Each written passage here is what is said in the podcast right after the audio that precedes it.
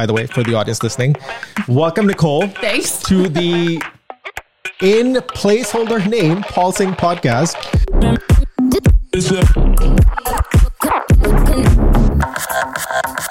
Yeah. That's yeah. I might have to come up with a better name. Maybe it's like the Sing podcast. I feel like it'll just come to you. I actually like that you started without a name because I think a lot of people get these ideas to start something and they get so bogged down by like, what's my logo? What's my name? What's my whatever? Who cares? Just start creating stuff. So I think that that's like pretty cool. yeah, startup mindset. Just build a plane as you fly it. Yeah, exactly. Everything else will figure itself it's out. It's the complete antithesis antithesis i can't even say that word okay so it's the complete paradoxical way of how i think. Maybe that's a better word i can use. I can even say that word.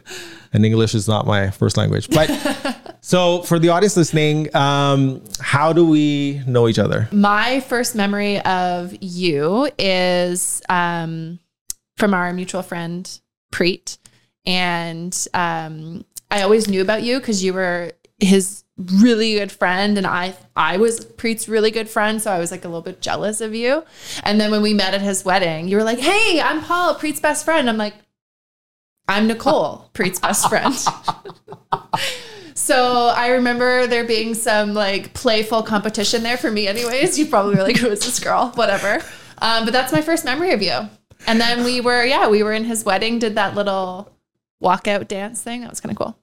Yeah i thought you were whatever at that time Yeah, you're like, so i No agree competition. I I totally agree with that sentiment. I was like, not even close. Not even and then uh, the other thing was um, when we first met, when we were competing against sort of Preet's attention, Mm-hmm. um, I knew that I was going to be the best man. So I knew that you didn't have a chance. Got it. and I think you're still winning at this competition because before we started recording, we were talking about, I'm like, hey man, when was the last time you saw Preet? And you're like, oh, we just hang out together all the time, every day, basically. So That's true. Um, I lose. so our friendship uh, has started off with a dear friend Preet, and he is going to be on the podcast some point. Um, he just has you know so many things on his plate, from the baby to his new house to his jobs and all the side projects that he's working on. I was going to say he probably has like 17 business ideas or startups that he hasn't even told anybody about yet. Like My God, every time I meet up with him, because we see each other probably like once every six months, I'm like, what's going on, man? He's like, oh, I started this new business. Free- I'm like, okay, another one, huh? so so you're very exposed to you know his sort of craving to do something new, shiny He objects. likes to build.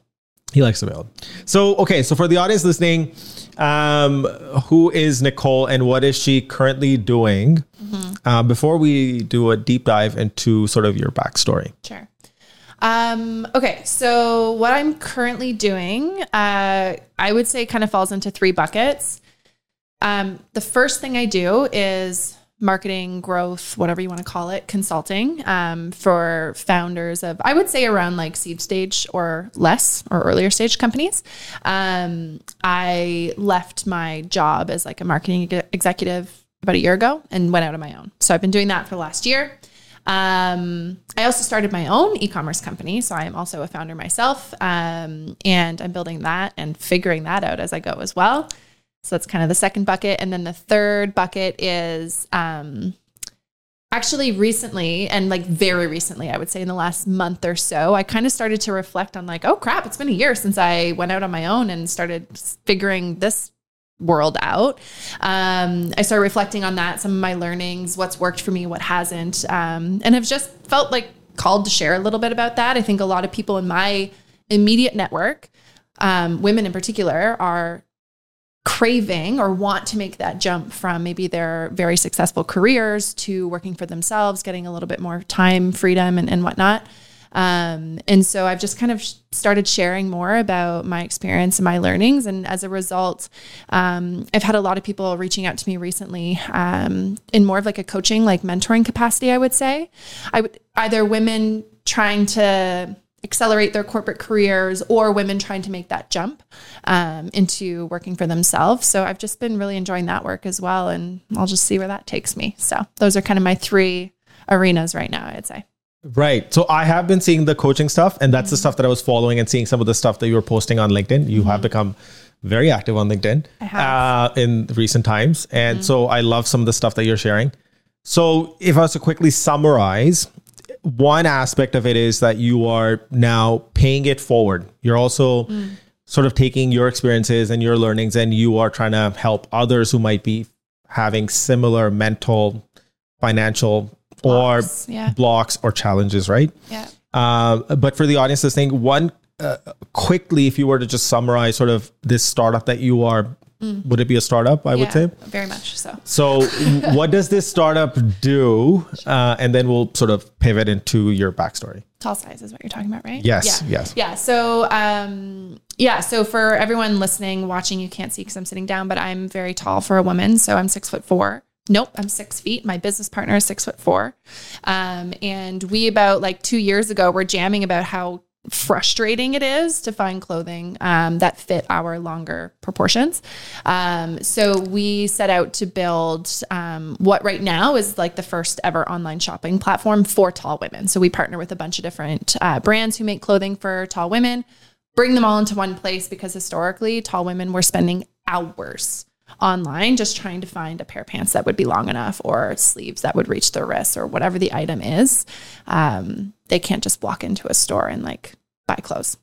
Um, so that is what I've built. We obviously have really big vision for it um, over time, but for now, it's it's it's basically like an online marketplace where you can find clothes that fit you if you're tall. I'm actually surprised that you know we're in 2022 and there's no dedicated brand or shop or There are brands. So I would say there are clothing brands that Uh-huh. make clothing uh, for tall women, but uh, it's still a very untapped market. Like Right. there are, and actually over throughout COVID, a lot of brands started to surface. So they're newer, smaller brands.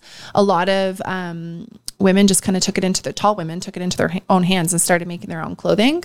Uh, but because they're smaller, they don't have the marketing budgets for to get their name out there and whatnot. So uh, that's where we kind of come in, is we bring them all onto our platform. We don't have overhead of inventory and manufacturing and all that stuff. Our overhead is marketing. So we help get customers for them so that they can focus on like designing and creating the clothing. Right, right. But it's pretty wild how. Um, so we did obviously a lot of market research. There's like 200 million women globally who are. It's actually five foot eight and above is what our customers are. I thought it would be like Five foot and eight. I thought it would be like 5'10, 5'11 and above, but they range based on our data. They range from five foot eight to six foot six. Um, most of them, I would say the the biggest pocket is five foot ten to six foot three.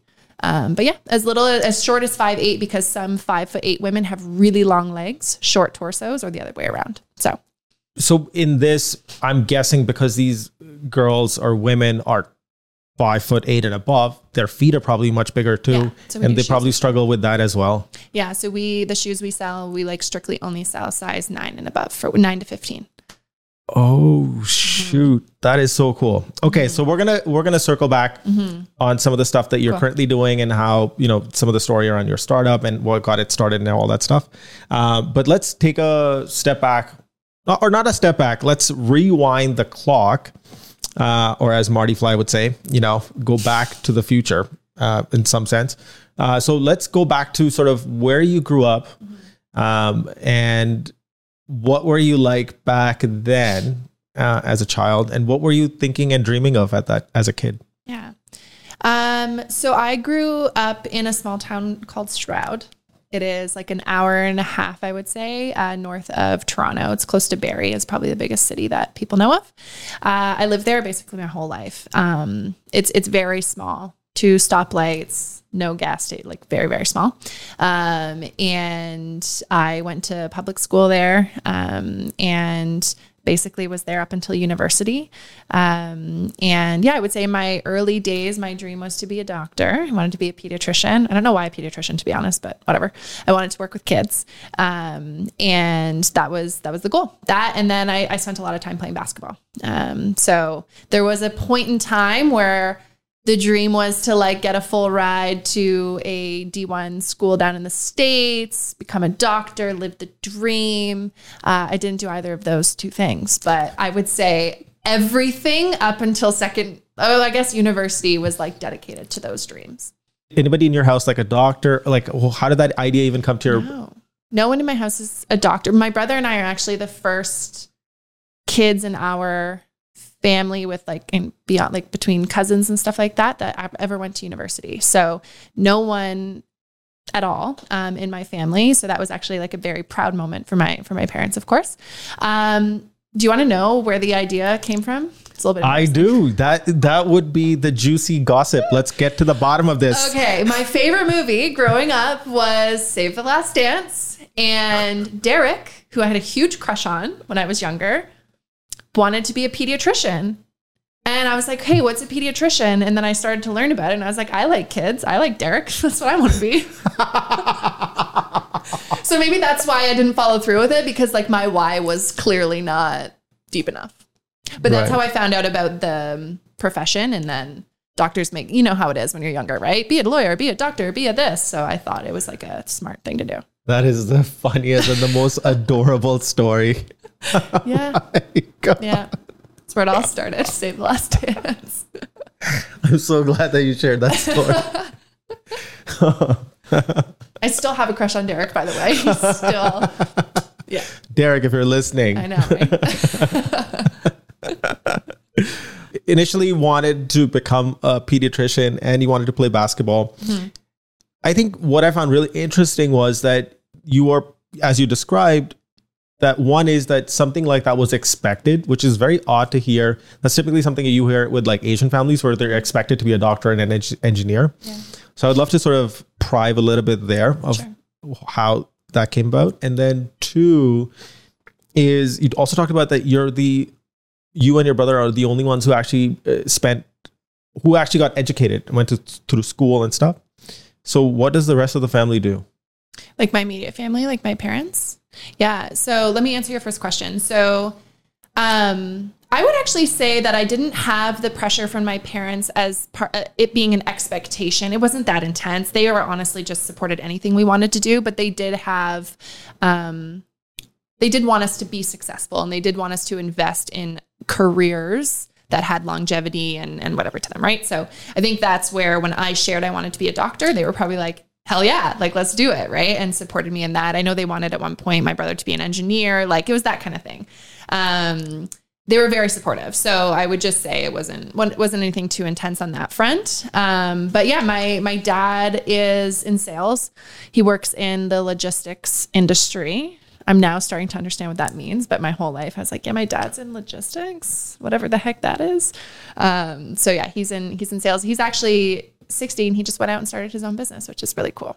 So he had a really successful career and then kind of went and started his own shipping and logistics company with all of his net, with his his network, which I think is really inspiring at that age to do. So that's that. And then my mom, she raised us. That is so cool. So the mom's a housewife, yeah. and the dad was in sales. This is like a very classical sort of like North American sort of story. Like yeah. the backdrop is like, you know, you live in a small town, the dad's in sales. uh, yeah. Um, but maybe, you know, you know, there is some merit and some something unique about stereotypes. Yeah. yeah. I mean, yeah, I mean, honestly, I had a really, really amazing upbringing. Um, and I think the, I actually was very fortunate to have, um, to have one of my parents around with us all the time. Um, I so he wasn't a traveling salesman. And he was for a little bit. I would say when we were like way younger, but as we got older, he didn't travel as much. Um, but just to have that dynamic of like a parent always home and, and there for us and, and all of that, but um, also a parent out there kind of working and, and doing their thing as well was a is a cool dynamic. That's so cool. I'm grateful for it anyway. That is actually really cool that your dad is actually in sales. So did you at all get exposed to sales? Because I think you yeah, just said Okay, my dad, he would like now that you asked me that question, this just reminds me. Growing up, my dad's like, you need to be in sales. You need to be. i I'm like, Dad, I'm going to be a pediatrician, man. Back off. I don't need to be in sales. and but he, I think he saw something in my personality. Um, my nose just got really itchy out of nowhere. But anyways, um, he saw something in my personality that I should be in sales, and I kind of even I don't know if it, I think his name's Jordan Belfort. Yeah. Is that the guy from Wolf of Wall Street? So I guess he did these sales training videos. And I remember my dad like giving them to me and I would do them and take notes when I was like in high school. Yeah, I forgot about that until you just asked me. But yeah. He oh wanted- my god! yeah. So the seed had been planted so. yeah. and it detonated much later, which we'll come to in a in a bit. Wow. So so you did get exposed to sales, and so there was some influence, and your dad, sort of that voice of your dad somewhere. Uh, He's also like very entrepreneurial, I would say. Like growing up, he always had um, different ideas. I would say he started a lot more than he actually finished, but it was cool to see him just go for it, you know? So um, whether it was some photography stuff or whatever it was, he did so many different things, uh, had a lot of different passions and stuff that he would turn into little side hustles, which was kind of cool. So I, I definitely think I got that from him because that is That is my so life. cool. I mean, to have to be exposed to parents who encourage taking risks, Mm-hmm. you know, and not worrying about if it fails or if it doesn't. Totally. Just go, you know. So I think that's that's fantastic. So so as a child, you are living in a house where your mom's sort of the housewife and the dad's a salesperson, and he is exposing you to sales a little bit, and you've seen the Jordan Belfort videos. I totally forgot about I'm that. so curious what that looked like back then and what that I'm pretty sure I can't remember if they were VHS or if they were like the DVD things that came in like there was like 12 of them. Like you had to do the whole series. Yeah. Oh my god. I remember there was these cassette tapes which were how to memorize stuff. And there's a box set of these cassettes my uncle had at his house where you listen to those tapes and it will teach you how to improve your memorization skills. Back back then. Now all that content just lives on YouTube. Anyway, so the so so back then you're, you're growing up in this household. You're in a small town, and so what is your worldview like? At what age did you get that growth spurt where you just hmm. shot up from you know the rest of the kids in school? Oh yeah. I, I've always I don't remember a time in my life where I wasn't always way taller. Like one specific memory is I remember I was so young, like I don't know, fi kindergarten, however old you are in kindergarten. I don't even know. Clearly I don't have kids. Um, that I was my parents put me in ballet. And I remember watching this like home video of me at one of my recitals, and they all just followed me like a little pack of ducklings because I think they thought I was their mom or something because I was so much taller than the rest of the girls in my class. Terrible at ballet, like ballet. I was stomping around everywhere. Um, but I genuinely don't remember a time in my life where I was not way taller than everybody. Um, so that that played a huge role in who I am today, but also a huge role in my in my childhood. Um, but no, like mm, when I think back to that time, my view was all about like like I said, it was basketball was a big part of my um, my childhood and in high school and whatnot, um, and navigating high school and puberty and all of that kind of stuff as someone who was significantly taller than everybody else was also interesting and challenging as well. Right. And, you know, for the audience listening, because we're recording this for the third time because of technical issues before, you did mention earlier, Yeah. and I think you can talk about this, is, you know, how your parents would encourage you to stand tall. So do you want to t- talk a little bit about that? Sure. Yeah. Um, yeah. So I think my parents obviously knew from a young age. My dad's six foot four, by the way. So this is where it comes Oh. from. He's six four and my mom's five five. um, so they just knew from a young age that I was going to be really tall, and they they both always encouraged me to embrace it and to own it. Um, to my I remember they would be like Nicole, and they like smack my shoulder, like stand up straight. I'm like okay, okay, you know. And so like it was a it was a reminder, but it, and I'm grateful for it. Um, and it really just without them really maybe knowing it or me knowing it at the time, it it taught me to just be who I am and embrace who I am and not feel like I have to shrink to fit in or make people comfortable or whatever right? So that was that was big. Um, the other thing that i'm super grateful for is they put me into basketball um, which obviously gave my height a purpose. Um, not that I think height needs to have a purpose, but at that time I did believe that. Um, and I think a lot of people, women in particular, do believe that if you're a tall woman, you should put it to use in some way. Um, so that was that was good because it a put me around other girls who were tall like me um, and it almost like glorified my height in a way right? It made it like a really um, great thing to have and so i think that did a lot for my my confidence. Um, so yeah and i, I think it's it's funny because growing up i thought like basketball was was my thing and that's what i was put on this earth as a tall woman to do but when i didn't continue on with basketball honestly like it wasn't until recently in the last couple of years where i'm like oh well, i guess i kind of wasted that you know and so now i'm starting to realize like my height is something very, very powerful for me that I um, I'm realizing now. It's just kind of showing itself in different ways, which I also think is pretty cool. But it took a while to get there. So when you got into this basketball team and you know you met other girls who were taller, what kind of conversations or what did you actually learn from them or what what would how would you sort of help each other out get through that because I'm guessing it was just probably like a really small group of girls who are like tall. Yeah, like yeah, the tall girls were always the ones who played down down by the basket, get the rebounds. Everyone else would carry the ball up and stuff like that. So it was usually like I don't know, if you had a team of 15 girls, four were tall, right? And the rest were, yeah, like more guard. They were Oh. guards, right? So they were a little smaller and a little more agile. um, but yeah, actually, like for me, I think um, I don't know that we did anything in the moment to support each other that we realized we were doing. I think just being in the company of tall, other tall women, uh, that alone is just supportive, right? Um, instead of always being like the token tall girl in your group of friends who, in every picture, you're like, feel like you need to bend over to fit into the picture or you look awkward, you know? So I think just being in the company of tall women, um, I did, I, I'm realizing this now as an adult um, is extremely important. But I think that's the benefit of being on a, a sports team, like a basketball team or volleyball or whatever your sport is. Um, it just makes you feel a little less awkward about your height, I guess. So there's others around you that are in a similar space. right. So you've been b- basically staring down at people without a choice. Mm-hmm. Yeah, I can see everything. Concerts, I can see it all. Yeah, I got a good. It's like don't don't look down on people unless you can't help it. I know, right? it's not intentional, I swear. yeah. yeah. So you so okay, so there's there's two things that I sort of take away from what you were saying. One is that early on I think you got a flavor of when you find like your cohort, your peer group and what that does for you, uh, whether you knew it analytically or it was just sort of happening intuitively.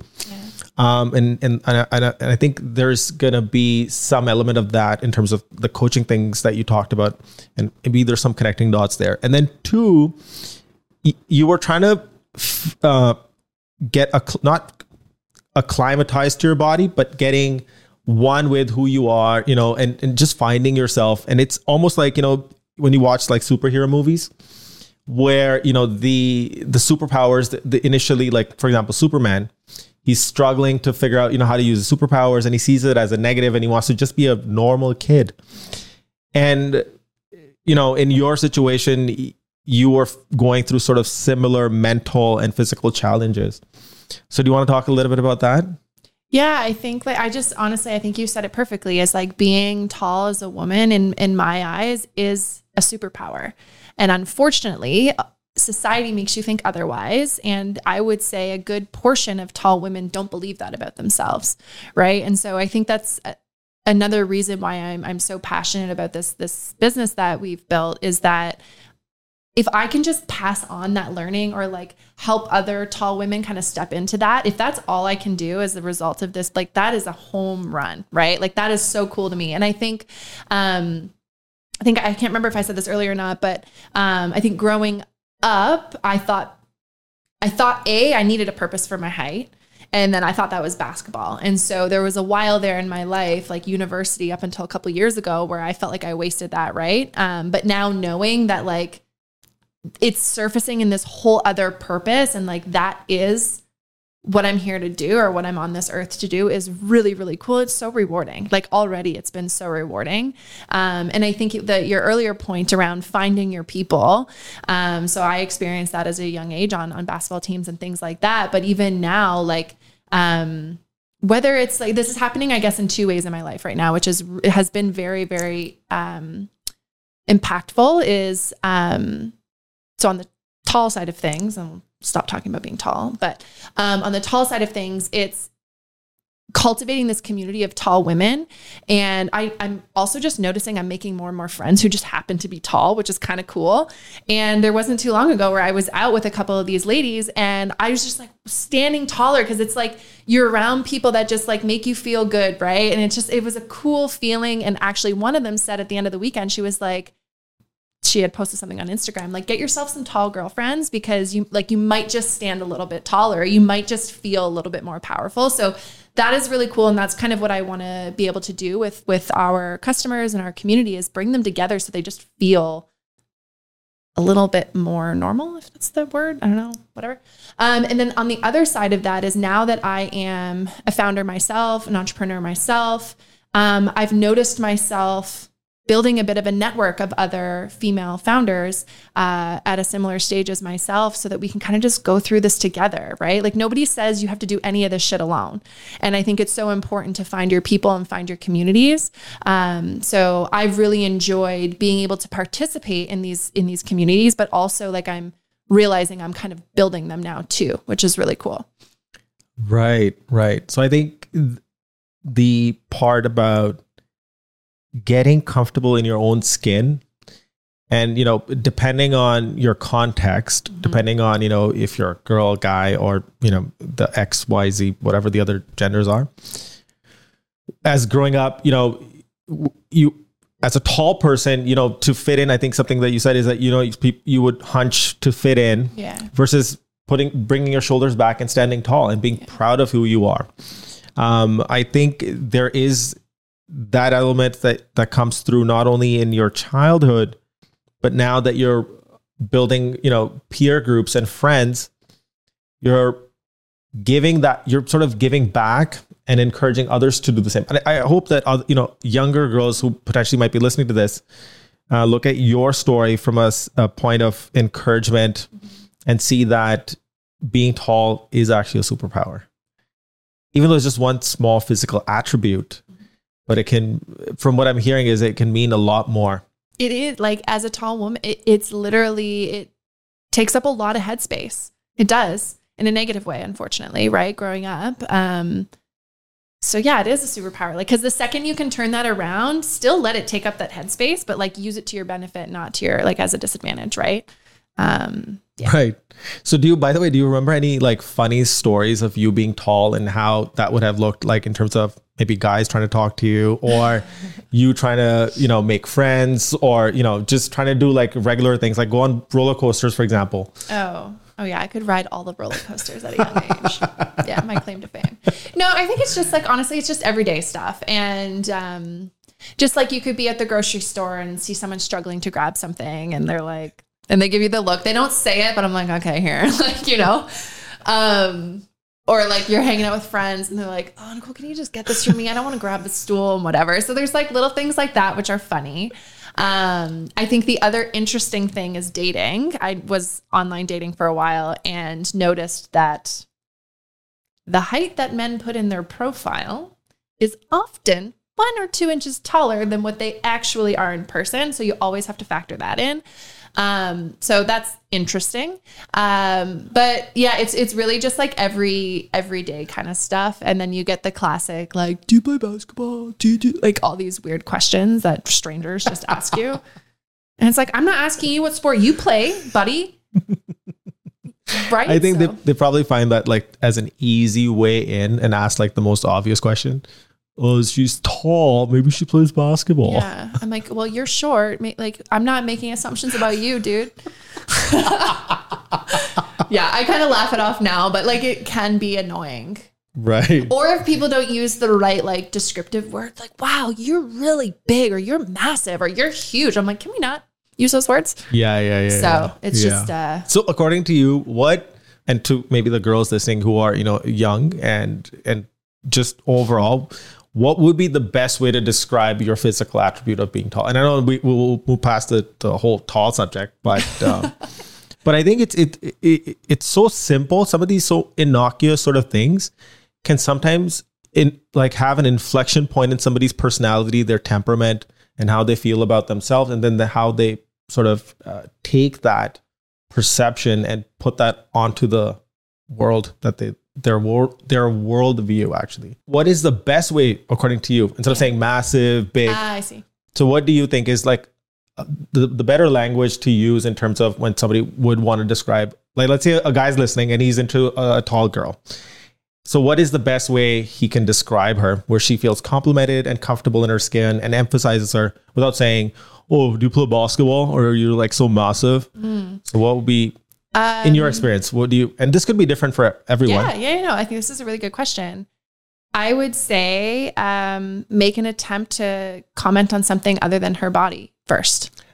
That's, so, does she have nice eyes? Does she have a nice smile? Um, do you know her and really like something about her personality? Right? Like, I think for anybody, tall, t- that it goes for tall people, but just for anybody, right. there's like the first thing you, you shouldn't say something about somebody's body the first minute you meet them, right?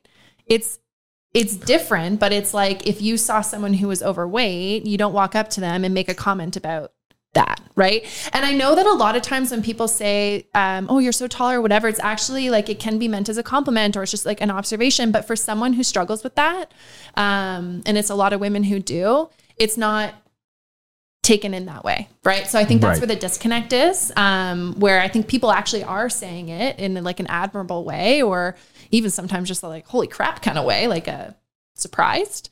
Um, but if some if a, if someone's really insecure about their height, it can be pretty damaging. So I my advice would just be make a comment about something else other than their their body. Um, or if you must if you are referring to them and you want to tell a story specific to their height, just use the word tall. That's a really good point, actually. I, in fact, I would sort of extend what you're saying not only to just, you know, personal settings, but even professional settings. Because, you know, when you typically when you're like meetings or before meetings, you know, people make small talk, is look at the person in terms of how they think, how they see the world Yeah. versus their physicality Yeah. right? Uh, so so ask them something about where they're coming from or what excites them. I think that's that's a way better approach than just commenting on something and and and because they might be self conscious about that thing. I don't think you know if if somebody has some uh, physical attribute, you know, maybe like Cindy Crawford had like a pimple, not a pimple, but like a dimple, Beauty- a, a beau- oh, beauty, mark, Yeah, yeah. beauty mark, Yeah. right? Um, I think she knew she had that mark on her face, right? I think she might have been aware. And I'm I'm, I'm sure the uh, the countless number of guys that have gone up to her and be like, "Oh, do you do you have a target on your face?" But some people like that is a sign of beauty, right? Or a signal of beauty. Yeah, so yeah, it's yeah. like some people might make a comment because they love that, but you don't Yeah. know if she's self-conscious about it, right? So Yeah. yeah, just like don't make comments about people's bodies. That's like That- yeah. if we were to summarize. totally totally agree i think that that's a really good point i think you know especially uh, girls who are girls are especially very self-conscious about these things and they're far more like attuned socially adapt and they can read facial language they they just do that really well um i think a sh- uh, by the way not, not not comparing the women to this character but one character that comes to mind is shrek Mm. and Shrek is, you know, when you see that cartoon, it explains all of these things in such a beautiful way. That he is like this ogre, Yeah. but he's such a beautiful personality, right? Anyways, so uh, let's just move past this. Uh, but it's it's good good good insight, good learning that you know uh, in in settings, and this is something because of your personal experience. It's better to focus more on the personality than the physicality. And I Um, know, like, I know we're harping on it a lot, but I actually, like, in this conversation with you, and I'm also just realizing, like, how much this physical attribute of mine has played a role in so much, right? Like, Yeah. so yes, we won't belabor it, but it, I think it is like an important thread actually that I'm realizing as of late as well. So, Yeah, and I think it- as from the tone that I've and some of the things that you've said, I think you are proud of it. You're confident in your skin now, and what's wrong in calling it out, right? Uh, depending on, of course, the context. Yeah. Okay, so so you're in school. You're you've joined the basketball team. You found your you know peer group. You've also uh, had some fascination with becoming a doctor, and you know th- there's a beautiful story there. Um, and so, what got you out of that small town and into a bigger town? Like, how did that? yeah. What was that phase like, and what happened there?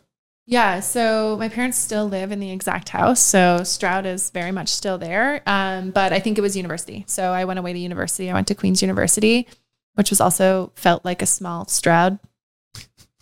Just somewhere else. But anyways, um, I went to Queens, and then right out of school, I wanted to move to the city and have like a Toronto girl job, um, and found a place actually not too far from you, um, in Cabbagetown, I guess this is called. Uh huh. Yeah, um, off of Parliament. I lived in a house there with three other girls I didn't know, and that's when I discovered Toronto.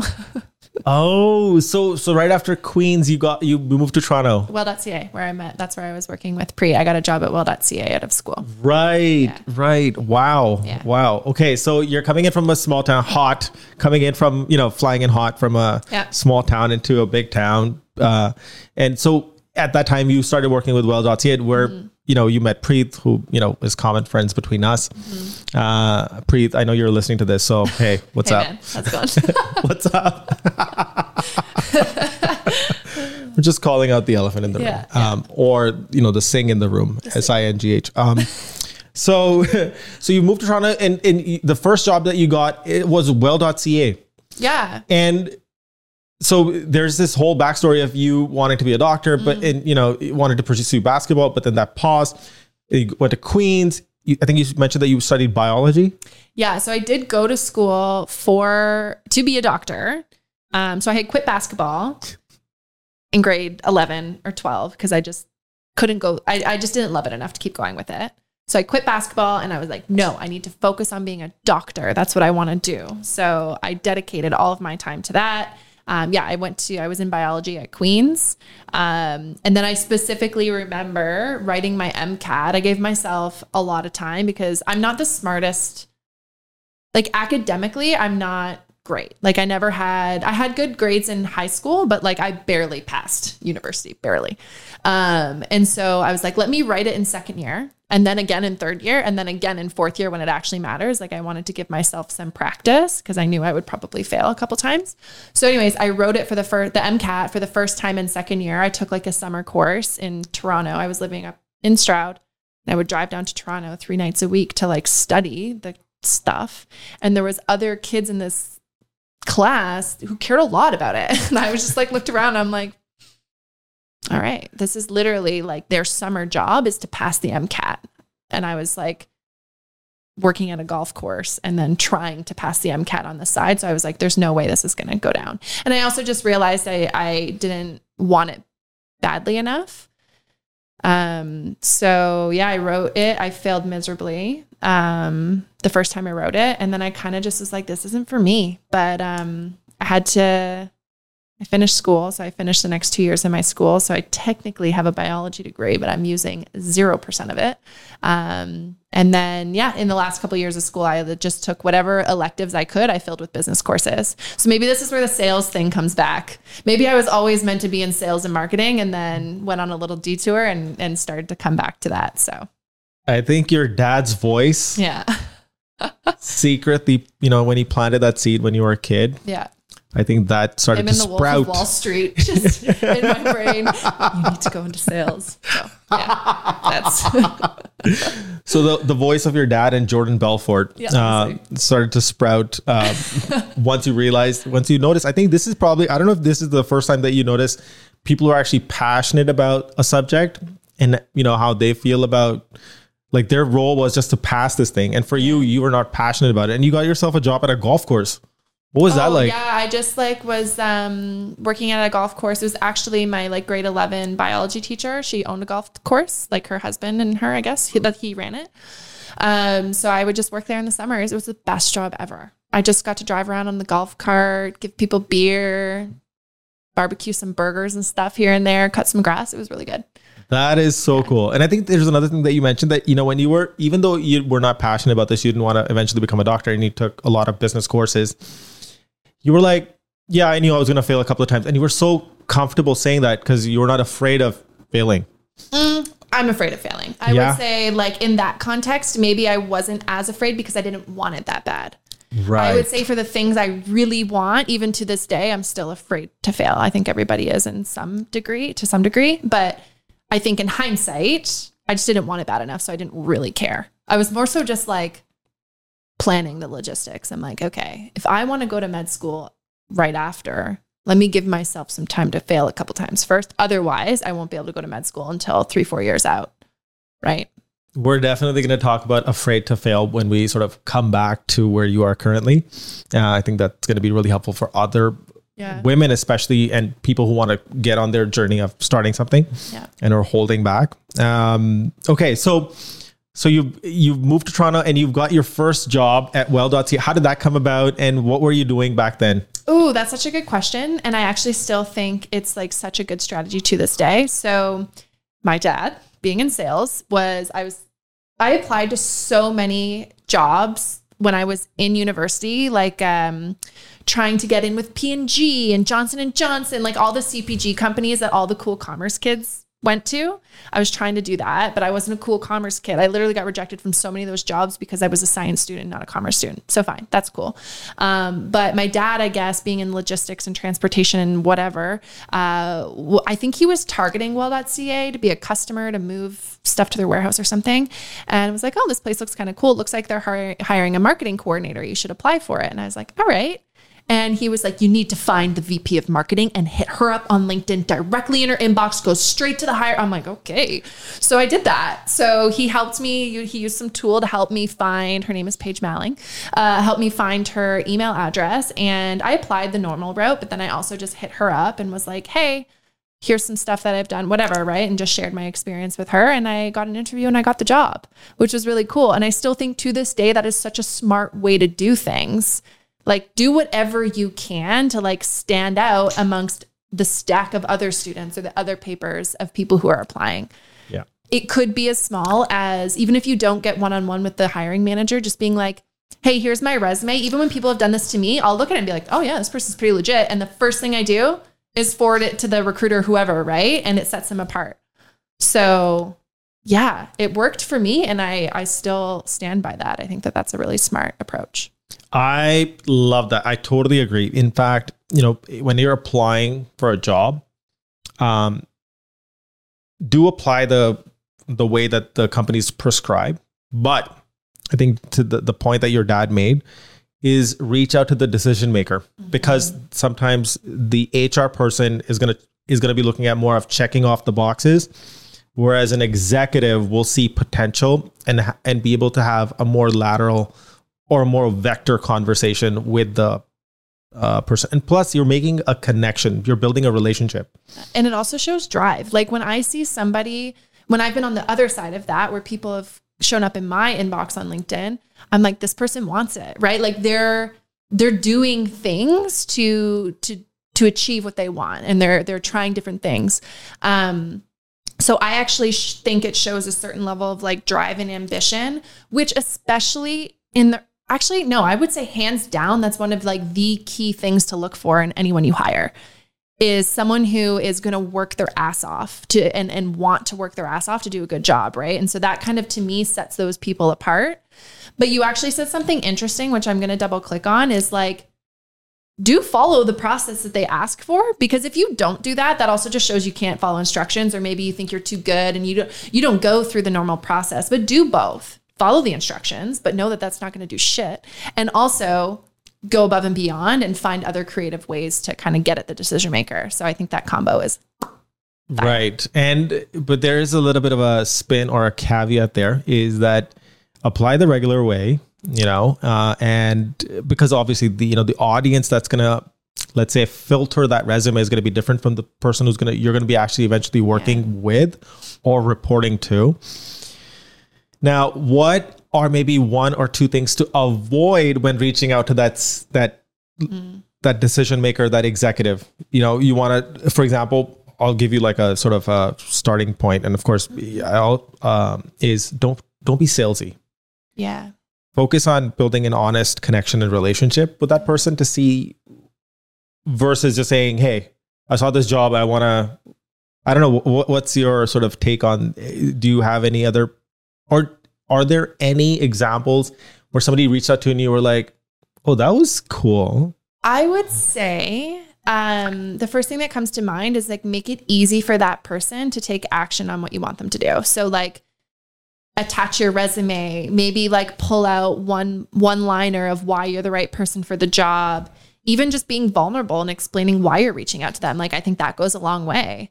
Like, hey, I'm I'm really excited about this job. I did I did apply and I submitted my resume, but um, I'm sure you're getting a lot of these, so I'm really just trying to do whatever I can to to get noticed.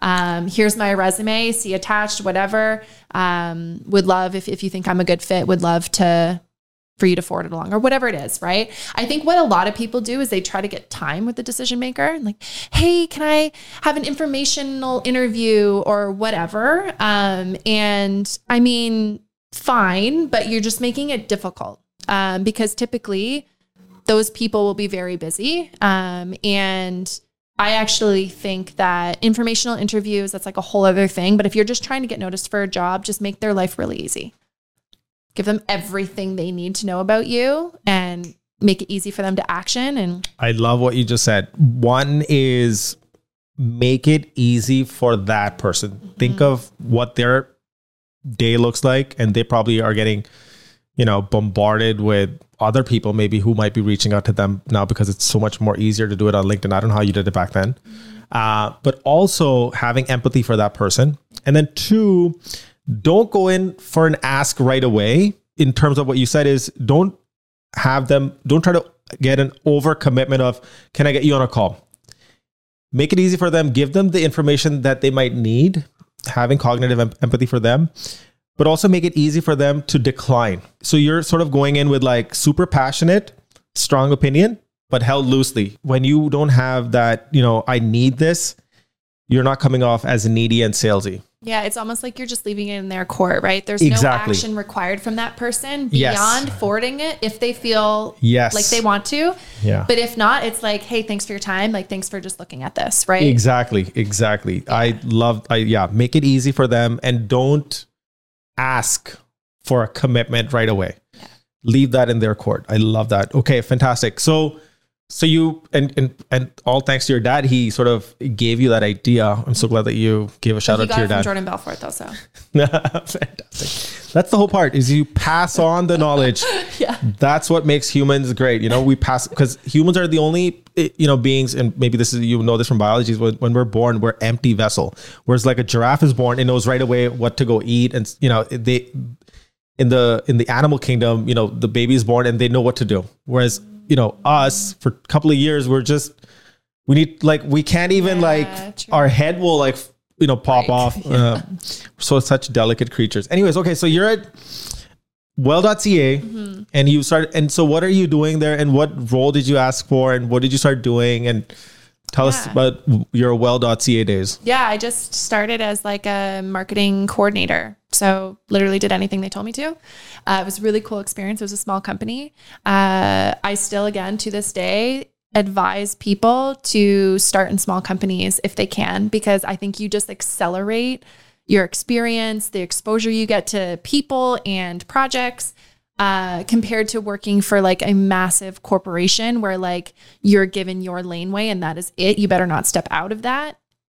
And like you won't have the opportunity to stand out, like step out of that for another year or two. You know, it's very slow growth, um, in my opinion and in my experience. So yeah, I just did a little bit of everything. Um, I think what I did gravitate to was more of the email marketing side of an e-commerce um, business, and eventually like went on to kind of specialize in that space a little bit. Um, but yeah, I just really did it all. So one second. So I think there's a couple of things here for the audience listening. What did Well.ca do actually? Oh what, yeah. What, what business were they in? Yeah, so they're an online retailer um, for just like wellness products. So across a variety of categories, it could be food, like home cleaning, uh, beauty, personal care. They have some pet stuff. Um, they just sell a little bit of everything. Their kind of unique spin was they're Canadian, and a lot of their stuff is organic, natural, um, green, whatever you want to call it. And it was kind of before the whole boom of like all of these. That's just kind of what people. It's so common now, right? To look for those types of products, you kind of had to go to somewhere like Well.ca to find those things. Um, and they they basically their whole thing was there's a bunch of these products and brands out there who are trying to create cleaner alternatives. Let's bring them all into one place so you can easily find those things. And so that's what they were building. I think you should talk a little bit more about this if you can, especially for people or you know who are coming out of college, university, and trying to find their first job. One is how do you you know get that job, which we just talked about. Mm-hmm. The other aspect of it is what kind of company scale and size you should join because it gives you more responsibility. Yeah. And do you want to talk a little bit more about that? Yeah, I think for me it's it's joining a a startup like sub sub 50 employees, sub 100 employees, I would say.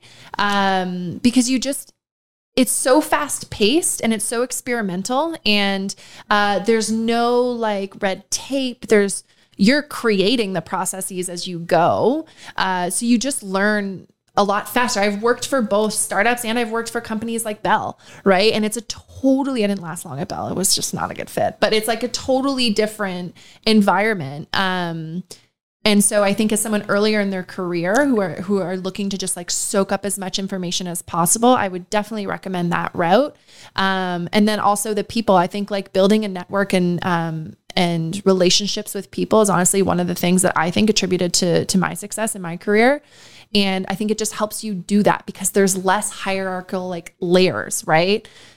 I was sitting, I remember when I was working at um, Well.ca, I was sitting right next to our CMO and she was chief marketing officer and merchandising officer at age like what, 22? Like you don't, you can't do that in Bell or at some of these other corporations, right? And so if you start to make relationships with those people who have influence in the space, maybe they see something in you as like a, as a, a new, um, like an, someone earlier in their career, like those relationships can actually take you quite far.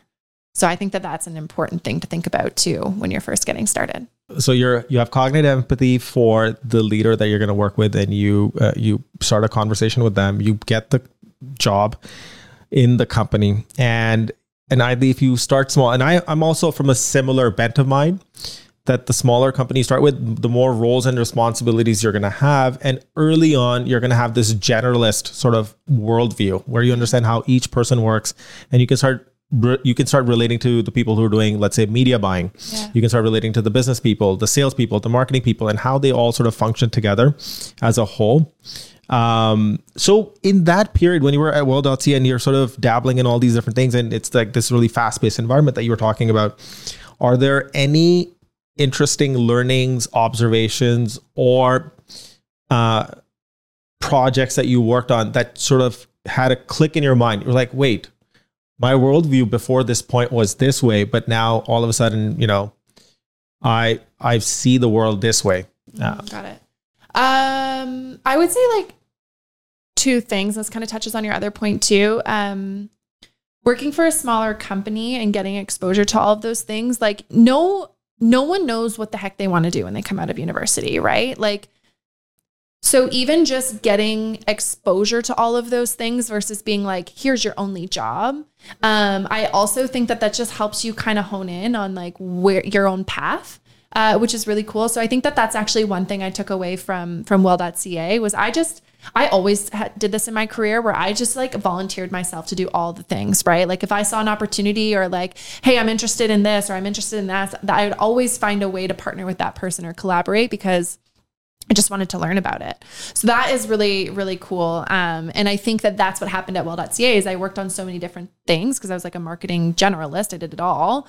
Um, that I really found myself like narrowing in on like geeking out hard on email marketing. And maybe this is where my science background comes in because marketing in general is very like, it's a lot of experiments, right? You're trying to do different things creatively and see how it influences people's behavior.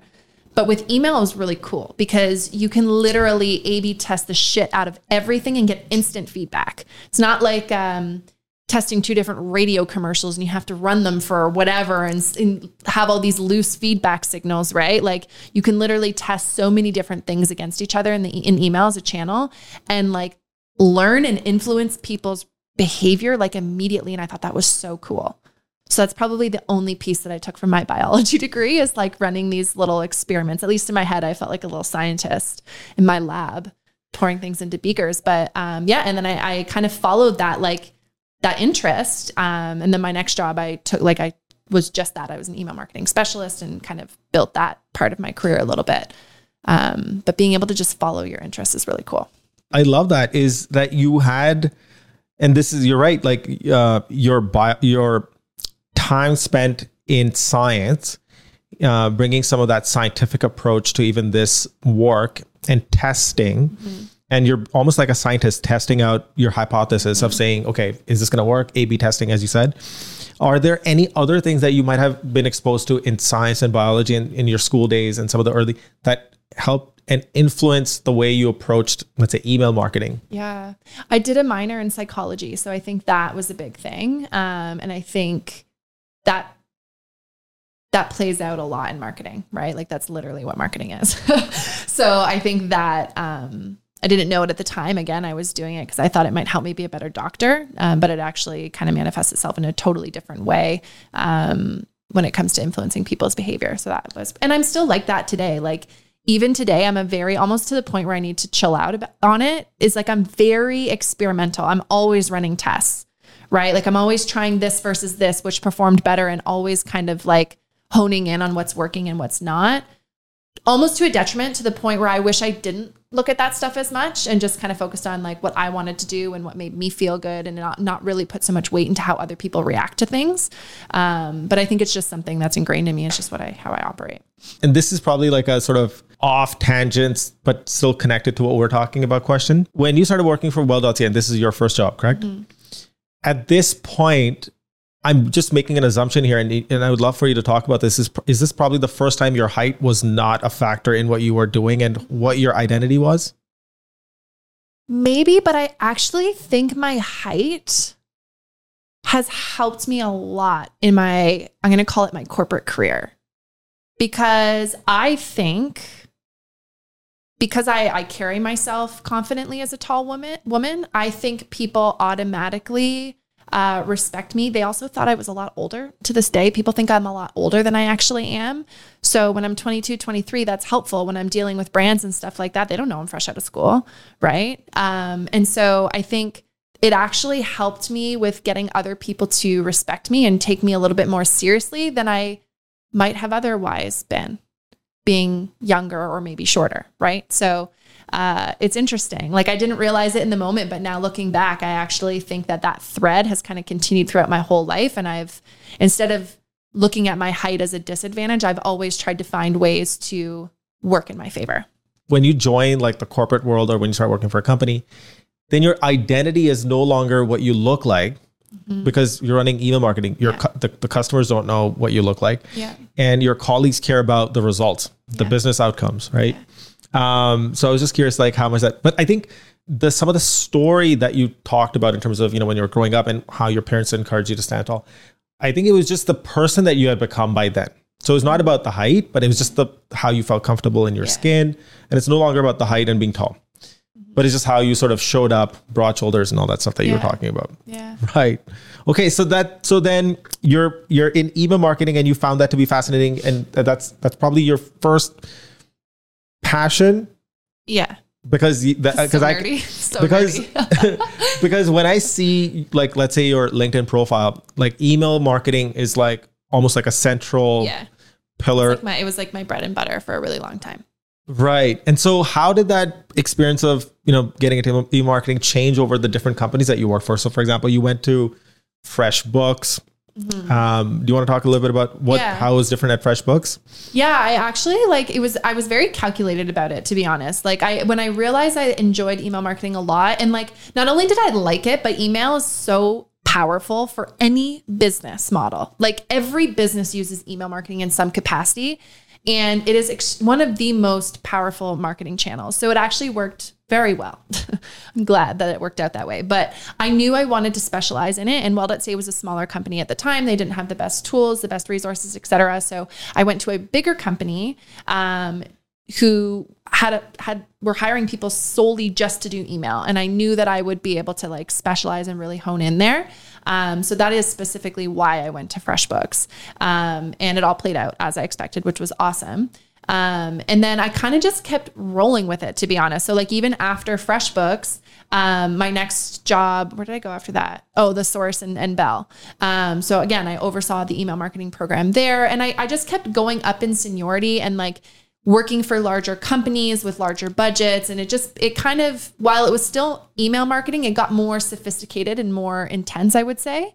Um, up until i i base I, I got to envision where i was director of email marketing there. But the cool thing at this point in time was email wasn't the only channel you were using to talk to your customers anymore. There was push notifications. There was in-app messaging if you're using like a SaaS product. There's SMS in the e-commerce space and they all need to work together. So this was actually a really good example of a time when I was like, hey, I know email marketing really well. These other things are also happening to our customers. None of it's coordinated. Let me figure out how to bring it all together. And so that was again another thing I did was just raise my hand to figure that out. And that's actually how I started to branch out beyond email because I did get to a point in my career where I was like, okay, I don't want to just do email. So that was what I used to kind of branch out and just kind of own all customer communications in general. Um, so that was, yeah, that's how it all kind of played out. Let's double click into some of this stuff and expand on some of the things that you just said. Uh, one thing that's very evident and sort of in your story arc is that you went from somebody who was doing something very tactful, email marketing, A/B testing, yeah, and you bec- you came into this executive and leadership position, right? Yeah. So like, and I'm so glad that you touched on this very um, at the at the tail end of what you were saying is that you were starting to look at the the user journey and say, where's this broken? This is not just email, but where else can we make an intervention in a meaningful way?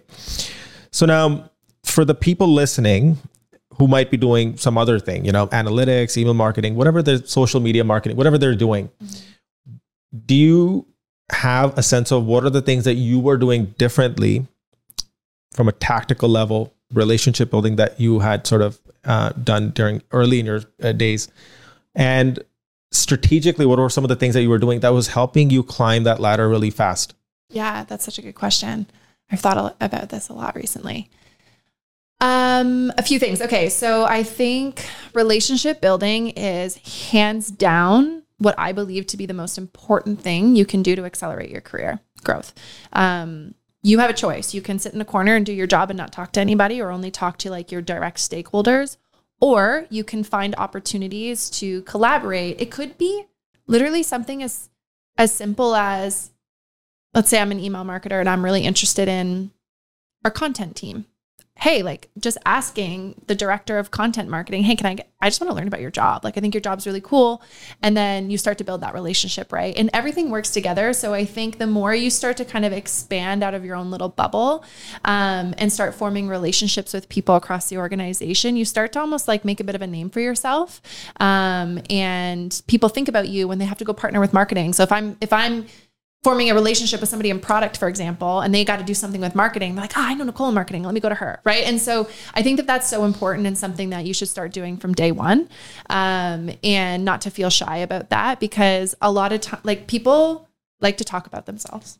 Right. So, like, if you go and ask someone, hey, can I get 30 minutes of your time on our company's budget? Like, it's we're getting paid to be here at work. Like, let's just jam. They're gonna be like, hell yeah. And they'll just talk about themselves for 30 minutes, right? And so you've established that relationship, you're learning as well. And then you also start to come up with ways of like, oh, that's what they do. Okay, I imagine if we partner in this way, like we could actually help each other. And so relationship building is huge. Um, the other thing I think that worked very well for me is not waiting for people to come to you with opportunities. So an example that I just gave is like, yes, I was doing email marketing, but no one was owning all the other touch points the customer was getting. It was so sporadic, it was all over the place. And so I literally remember I built a business case of why I should be the person to create the lifecycle marketing team at InVision. And this at, this was at a time when lifecycle marketing wasn't really a thing like no one it's like a, quite the buzzword now but it wasn't really a thing but i was like someone needs to be thinking about this because maybe this is where my psychology was coming in but i'm like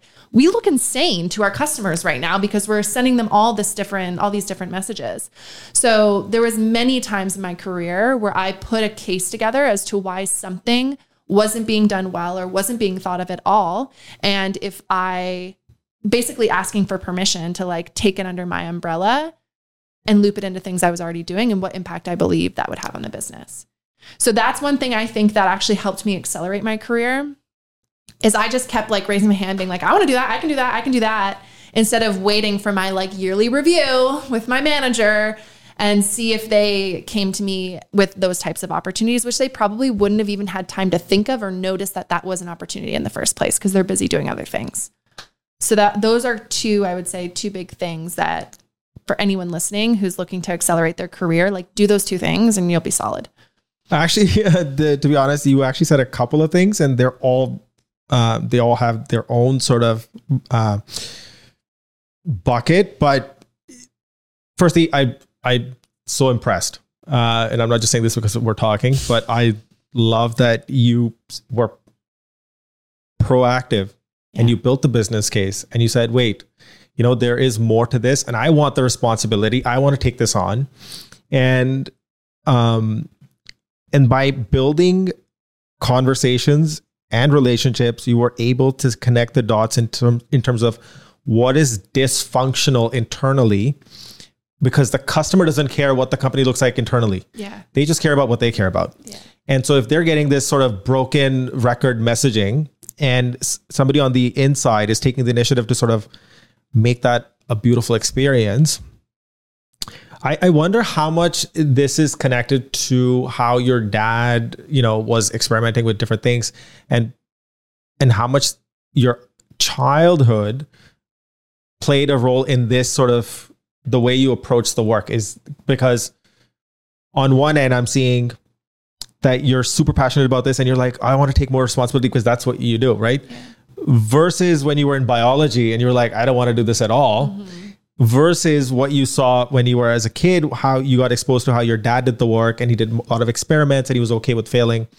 I don't know how all these three sort of Venn diagram circles sort of play into this relationship building, connecting the dots, being proactive, building the business case, and really caring about the customer. Yeah, I would say like um, one thing that comes to mind is maybe it's the sales thing again, but it's like you do kind of have to sell yourself, right? Like you're pitching your manager, in my case, it was always my managers, I'm pitching them something. I'm selling them an idea of something, right? And so um, I think definitely there's some some overlap there. Um, but I also just think like being a like just being human too goes a long way. Just being uh, down to earth and and just being real and that's what I would try to do, right? Is I would go to these people and say, "Hey, I really want to do this or I really want to do this." And then see if they were down. Or let me reframe the question. Mm-hmm. What are the things that people you see which is so glaring glaring and obvious to you are not doing and which is holding them back in their career? Okay. Yeah, uh not creating opportunities and and and instead waiting for opportunities is one big thing. And being shy and not forming connections. And that doesn't mean you need to go knock on the CEO's door and sit down and have a coffee with like that's scary for a lot of people. It could literally just be who is your peer, someone at your level, your age. If you're in marketing, who is that person in, on the data team? Who is that person on the product team, et cetera, et cetera and just start there and start forming those like allies or whatever you want to call them. And then you'll eventually start to realize that um, maybe they introduce you to their manager because they think you guys could work on or whatever. It kind of just like domino effect from there. Um, but getting outside of your direct team and knowing that it's okay to do that. Those yeah those are kind of two things i think. I love that that you you almost have like this there are no rules there aren't any rules. Exactly. The the the walls are inside our brains and not yeah. on the outside. So I love this, which is you have like this entrepreneur mindset is create the opportunity. Don't mm. wait for yeah. for others to ask you. Step up and build that business case, take on more responsibility. Now when I look at your sort of your resume or your LinkedIn profile, it becomes so obvious how you climb so fast is because you're like I want to do more, more, more, more, more. Um, so now as you're go- going up in your career and you're doing all these things, you're being proactive, you're creating your own opportunities, you're building the connections. I would see you as an as a person who connects the dots and is an integrator of people mm-hmm. and and not only people but the businesses and the customers and their experiences. At that role that you did at Bell Curve where you became the VP, that was probably your first executive position? Yeah. Was there a big difference in what you were doing in the past to what you were doing here because because that is like a big shift going from management to, to becoming an executive what what were the things that that were happening then, and how did you even get that? How did you even get into that opportunity? Yeah. Um. So I will say I didn't jump quite from like management. mm, I guess depending on how you, I just want to make sure it's clear to the the listeners. I didn't go from like a marketing manager to a VP of marketing. That's not what happened. Um, but instead did the like director thing for a while, then senior director thing for a while, and then and VP. But um, sorry, what was your question? How was how different was it? Yeah, Uh, very different. or or actually, let's start with you know, because when you're like a director, yeah. you know, and of course, you know, when you go from like junior to senior to manager, Yeah. there's a big jump between senior to manager. And then there's a jump between manager to director.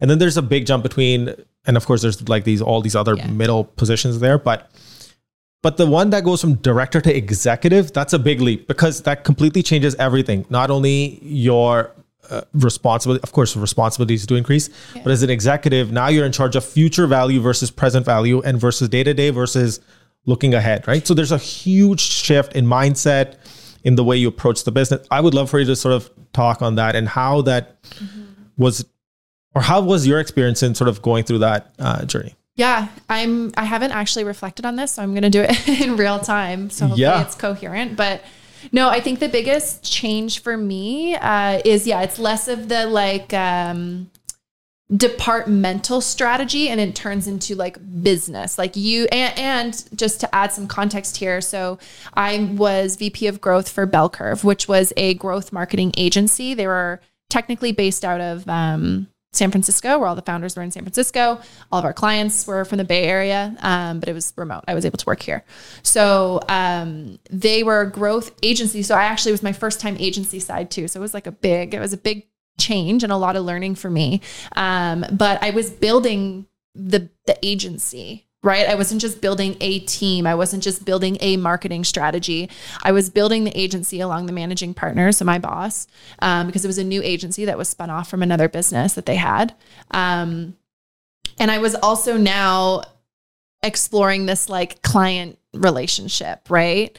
Uh, and helping them build their businesses as well. So it was a massive change for me um, and i think but i actually loved it. Like i actually think that I am such a big like idea person and like I'm a very like vision. Like I have all the I have a different idea every hour it feels like. Um and so that was the perfect role for me. Um and to be able to build a team and see how that all works. Uh cuz it kind of got me out of the like executional tactical campaign like that kind of stuff, but I got to flex my idea muscle all the time, working with clients as well as building bell curve. So it was uh, a big change, but I think it lent itself nicely to to my strengths. So it worked out. Okay, so there's a couple of really beautiful things. One is because you had that experience of doing the thing and building the campaigns and you know doing the A/B test. Because a lot of times what happens is that people who give the ideas or the advice don't have to live with the advice. Or yeah, or they've never been in. Yeah, and I think that that is such a huge differentiator between a good people leader and a friggin' terrible one. I was just Right. talking about this the other day with somebody. Is that having that like feet on the ground experience? Um, I think helped me become the people leader that I'm I, I'm proud of today. Uh, because I was able to empathize with people. I was able to understand like what went into some of these things, how long things take, how painful some of these things are. They're really manual or whatever. Um, so yeah, it was definitely something. and this is something that I am a big fan of and a big advocate of. People who lead but know how to do the work. Right? I hate I just can't I just find it like infuriating and, and, and, and annoying when people say I just want to lead people. It's like but I and, and when you ask them to do something they can't even open PowerPoint. Like there is a whole bunch of people in our system like that. But anyways, so love it so that you've gone from this like heavy practitioner who's connecting the dots in this journey till you became VP, and I'm sure that there's the the emphasis would have been much larger in this executive position. But what role did understanding the business side of things, knowing how the company makes money, mm. how much did that play a role early versus when you were an executive? I was always the type of person who, like, if I wasn't the one managing the budget or if I wasn't in some of those meetings with all the like directors or VPs, um, I would ask my manager to be like, hey, I know this meeting you're going to where you're presenting our strategy or you're talking through the budget or whatever. I'm not in it, obviously, because I'm not senior enough, but like, can I get 30 minutes of your time after so you can debrief with me? Like, show me your presentation, tell me what you guys talked about uh, what questions did they have? So I actively did that with every job I had because I was so curious. And if I wasn't allowed to be in the room, I was fortunate to have managers who wanted to teach me that stuff. I even had one manager actually like hands down if she listens to this, her name's Jen Marvel. She was like hands down the best manager and mentor I ever had and she actually like if I wasn't allowed to be in the meeting, she would give me parts of the deck that she would be presenting to just create. And she would put that on my plate, um, which is pretty admirable now that I look back at that because it's probably a lot faster for her to just do it herself. But she like gave me that opportunity. And not only that, but like in meetings, and I heard this from other people as well, but like she would say, Hey, yeah, so this is an analysis that, I, that Nicole actually did. So she actually gave me a seat at the table without me physically being at the table, which was really cool. And a really cool learning I got from her that I've tried to pass on. Um, but yeah, I think just like asking those those questions and um, learning about the business, even if that's not supposed to be part of your job, I think that helped me get to the point of VP a lot faster because I was able to have that like business acumen and like make those decisions and understand how things all worked together sooner than maybe I would have otherwise if I didn't do that. Right. I mean, okay, so three things. One is I I it's so rare that people are curious, proactive, and they will ask to get these meetings mm-hmm. because we were like, it's not my job. I don't care, you know. And and so there's a huge inflection point. It's like the butterfly effect. Each little conversation interaction is paving the path in your own sort of unique way and leading you down this sort of trajectory, right? Yeah. The other thing that you talked about was that the managers that you had early on, or even little things like Jordan Belfort, or you know, your dad saying, talk to the VP of marketing that I, I don't know how early on that started building that mental framework that you, you shouldn't be afraid to reach out to someone and and build that connection because a lot of people are just sort of sort of timid. apprehensive, yeah. timid, or afraid to ask or, or they feel like they're sort of breaking some sort of a rule. There are no rules. Exactly. Make your own rules. And you're not, listen, you're not always going to have managers that give you the time of day. And I was fortunate that I did. Um, but that's okay. If it's not your manager, it'll be someone else, right? If it's not your direct manager, maybe it's someone else on the team that is more senior than you, but you don't technically report into, or whatever it is, right? You have to get creative, but there are always people out there. I would say there are more people out there who just genuinely want to help and teach and again talk about themselves and feel like a big wig. Like there are more people like that than people who won't give you the time of day, in my opinion. As you've climbed the ladder, you've now become an executive. And you know how you said that there are certain things that you learned from other managers that you want to now pass on to your team and encourage that.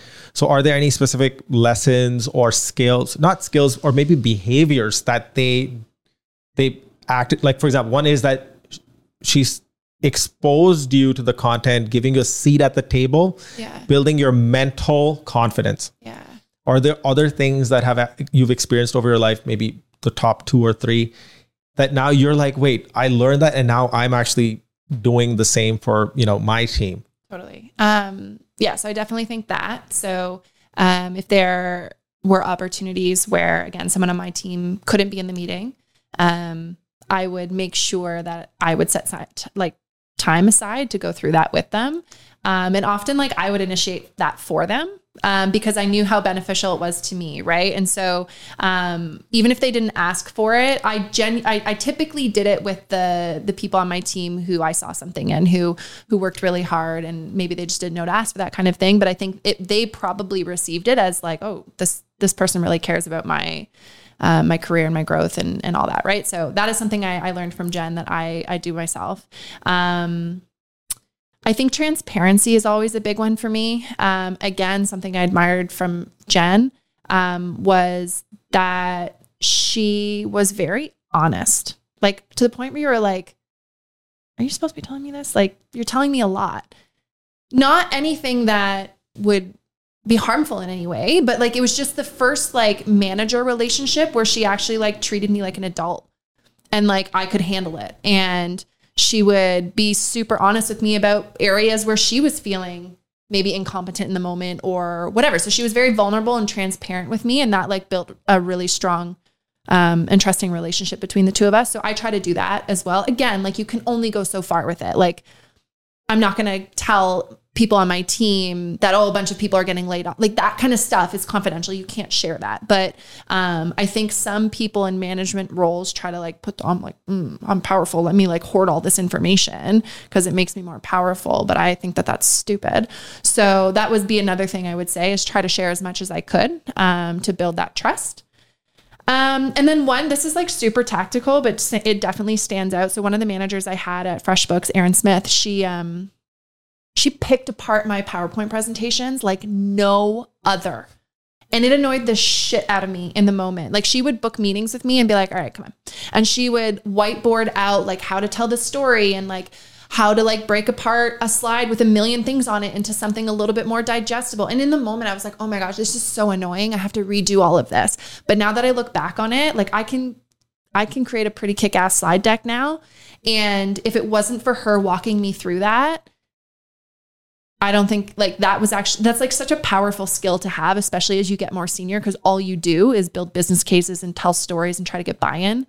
So I'm actually glad she did that. And so I am now probably that annoying person, or I was that annoying person to people on my team as well. Um, so yeah. That's beautiful. So you had you've had a constant string of good managers and yeah. mentors who built that skill, who encouraged you to step more into the field. And I think the, another point that you added at, at the tail end of this was, you know, executives and typically do do the work and decision making in meetings, whereas creatives and the production happens outside where they can be in a flow state. Yeah. So those uh, so those uh, are very different contexts and environments. Um, and with you being a practitioner who's was mostly in that flow state, doing you know spending time you know looking at email marketing, writing those emails, to now doing a lot of the decision making in those meetings.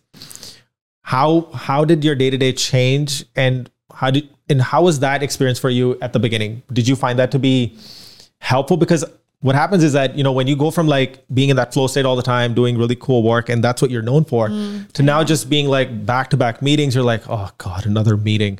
Yeah how was that uh, or did you take that well or is that something you look forward to? I actually like i remember this like specifically it was like a thing that i had to learn because i was so used to producing tangible things that i could hit send on and get re- reporting on right all this stuff to like i often i would be like wait what am i what am I doing? Like, am I working hard enough? Am I doing enough? Because it, it changes, right? The type of work you're doing totally changes.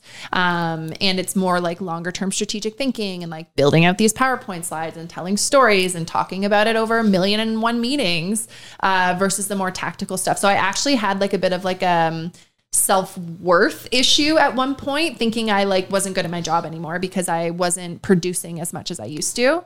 Um, but I remember that very like I very clearly that transition. And again, it's something I now try to coach people on my teams through because they're like, "Oh, well, I'm not doing as much or I'm not I'm like, "No, but like this this is the moment when you you go from being like an IC to like a, a manager, right? And like a people leader." So Right. It's a little uncomfortable at first, but Right. Yes, I think you touched on a really good point. Is that because when you're stepping into this new thing where how where till this point you were seen as a valuable asset because being because of being an IC. Yeah. But now because you're in charge of strategy and future vision yeah. and really getting and empowering and enabling your team to get there. Yeah.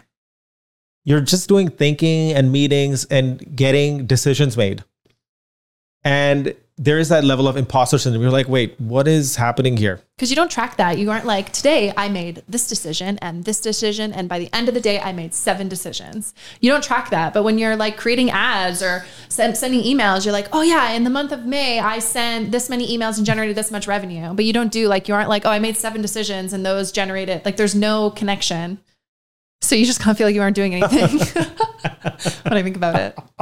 Yeah. So okay, so we're talking about uh, your role at Bell Curve, where you're the VP and you're sort of building out the agency, and now you're in sort of uh, more focused on strategic vision, decision making, and that maybe affects how that affects like long term top line and all yeah. that stuff, the business side of things, and, and enabling and empowering the teams. Is there anything about your experience of going from IC to this executive position and now being in that executive position that you wish, you know, maybe leadership should be done differently. And I'll give you an example to sort of give you some sort of a context.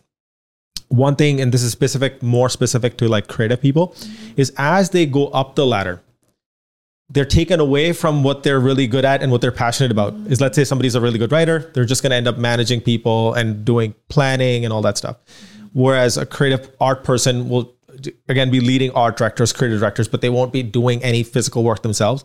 So it's like they train their whole life to become really good at something, and now they no longer have to do that, and they have to now teach other people to do it. Also, part two of that is not all great ICs are good managers because there's a difference between managing the work and leading the people. Yeah. Right. Um, so, are there things that you've experienced in your side of things that you feel that should be done differently, or this is your perspective on how leadership should be done? Two is should you still be close to the work? Any thoughts that come to mind? Um, a few. I don't know if they're productive or not, but I think for me, because I'm such an idea person and I like I like playing the like game of chess that is business and managing teams and people and stakeholders. The more senior I got, I actually felt better in my role. Like I felt like, okay, this is what I'm supposed to be doing. Like right now, the thought of going in and sending an email, I'm like, ugh. Like I, it, it just the execution of it stresses me out. I'm not good at it, um, and so that's I've learned that about myself though, and even now with my own businesses, it's like I need to have people around me that can like support me in those areas to keep moving forward. Um, so for me, it worked well.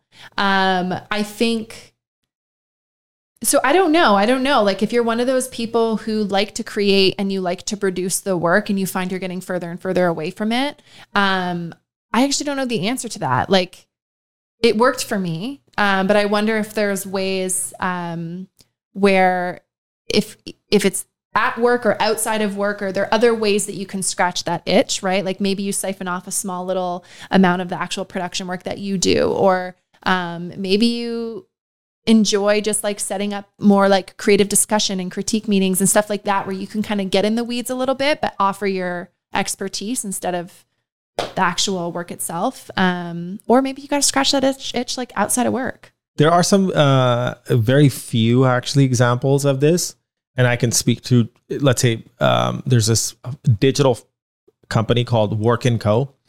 And there's this company brand agency called pentagram.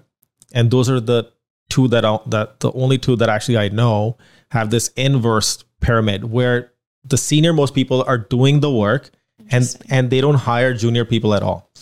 And so what they do is instead of having one senior person overseeing four projects, what they do is one project at a time and 100% dedicated to that project and there's no presentations, there's no PowerPoints. They're literally sitting with the client and just walking them through, okay, this is what we're making and they can see the screen and they sort of approach it in that way. And they're ve- and they deliberately decided they don't want to be a big agency. They just they decided that we want to be a small agency. I think they're like eight nine hundred people, like a mid-sized agency that would be. Yeah. And it's a deliberate effort that it's coming out of that pain point that you know as you go up the ladder you want to continue doing the work because you get so much better at it but is that the difference do you think that that's maybe the difference of people who don't end up making good people managers because they want to do more of the work what would you say so in that so so yes there th- that's a good point but in in that specific model in the work in co model which i've been following very closely and i'm a big fan of their work and how they approach culturally leadership wise they have all the things that you would want. Mm-hmm. they encourage. But the thing is, they they don't get stuck in like overthinking processes and charts and design thinking. They're actually opposed to all that. They're like, just do the work, do prototyping. Yeah. They have like this saying, prototyping over presentations. Got it. And so they have like this very, you know, pull up, roll up your sleeves, get into the ditches, Yeah. uh, you know, elbow grease kind of mentality. So it's senior people, and what they pride themselves on is the lowest attrition rate. Interesting. Like once people join there, like they're really careful on who they bring in, wow, that's and really people cool. just don't leave. that's really cool. And uh, it, and, and they play, a, they have, they, they have like a heavy emphasis on DEI as well, bringing in diversity, a lot of women partners, and Nice. so they have like top heavy firm, and and it's smaller teams, one project at a time, versus one senior person overseeing a couple of projects. Of course, choose what you like. Yeah. There's no one better. I'm just more leaning on you know stay close to your craft. Yeah. And I think that that's the thing, right? Like if if that's what you want, that's the type of organization you should like find more of those and gravitate towards those. Or if you're more like like me, for example, where I don't want to stay close to my craft, strategically, yes. And I want I actually find it more rewarding passing on the skills and teaching others how to do it. Um, so I think it's that it's cool that there's like those two different models and you can kind of just go wherever the wind blows. Yeah. you know what I the- mean? by the way, to be honest, like there's not I like I could count on one hand the kind of companies that exist Yeah. in that format. Yeah, number one. I haven't heard of it Number either. two, even a like for like enterprises like Adobe have like you can climb up the ladder as an individual contributor Yeah. because and I don't want to go too far off into this, but like one quick point is that the incentive structure that we design around our org influences certain behaviors. So now if somebody is a great individual contributor and they're making let's say 100k and they want to get a promotion, the only way they can do that is by managing people. people. Now even though they might suck at managing people or they don't want to manage people, the incentive structure of how that org is set up is going to influence their behavior to want to do that and start talk, you know. Yeah. So you have to be very careful of how the organization is designed, what's the incentive structure, and because that's going to influence the behavior. So instead of telling people to change the behavior, behavior, you should. It's important to sort of look at how are people being incentivized and what's behind the behavior that you're seeing. Anyways, I don't want to go too far I off. sense some changes on that front though. Like I've already been hearing that happening in organizations where I think that that realization has has happened and so they're trying to come up with carving out more deeper career paths for ICs. I think that's great. Right. Yeah. Yeah. Um. So okay. So now you've sort of d- done this leadership role where you are now actually really tapping into those ideas, and those ideas are what basically pay your salary. Yeah. Is having that vision, and of course, the vision and ideas that you put forward translate over time into you know top line Yeah. and what that might look in bottom line and all that stuff. So now, what made you get out of that and finally decide? And we're coming back full circle now. Mhm. Now we have like a full story arc of who is Nicole, where's she coming from, what influenced her de- decision making, Yeah. who were her mentors, Jordan Belfort, I dad, know. to some of the. She was she's still tall. She's tall throughout the whole thing. yeah. We have the whole yeah. yeah. so it's so it's mentally tall and physically tall. Totally. Um, so yeah, so now we've sort of come back full circle to where we started this conversation, where you have now started off your own business. Yeah. So let's talk a little bit about that, and and then we'll also talk a little bit about your coaching side of things. Sure. Um, so, and and and the reason I want to, I'll give you one place to start. I come across a lot of, and this is just purely anecdotal, and, and also just i from personal experiences, but also stuff that I read online. That you know, guys, even if they don't have the answers, they'll just be like, "Yeah, I'll give it a shot." Whereas women will overthink it, Yeah.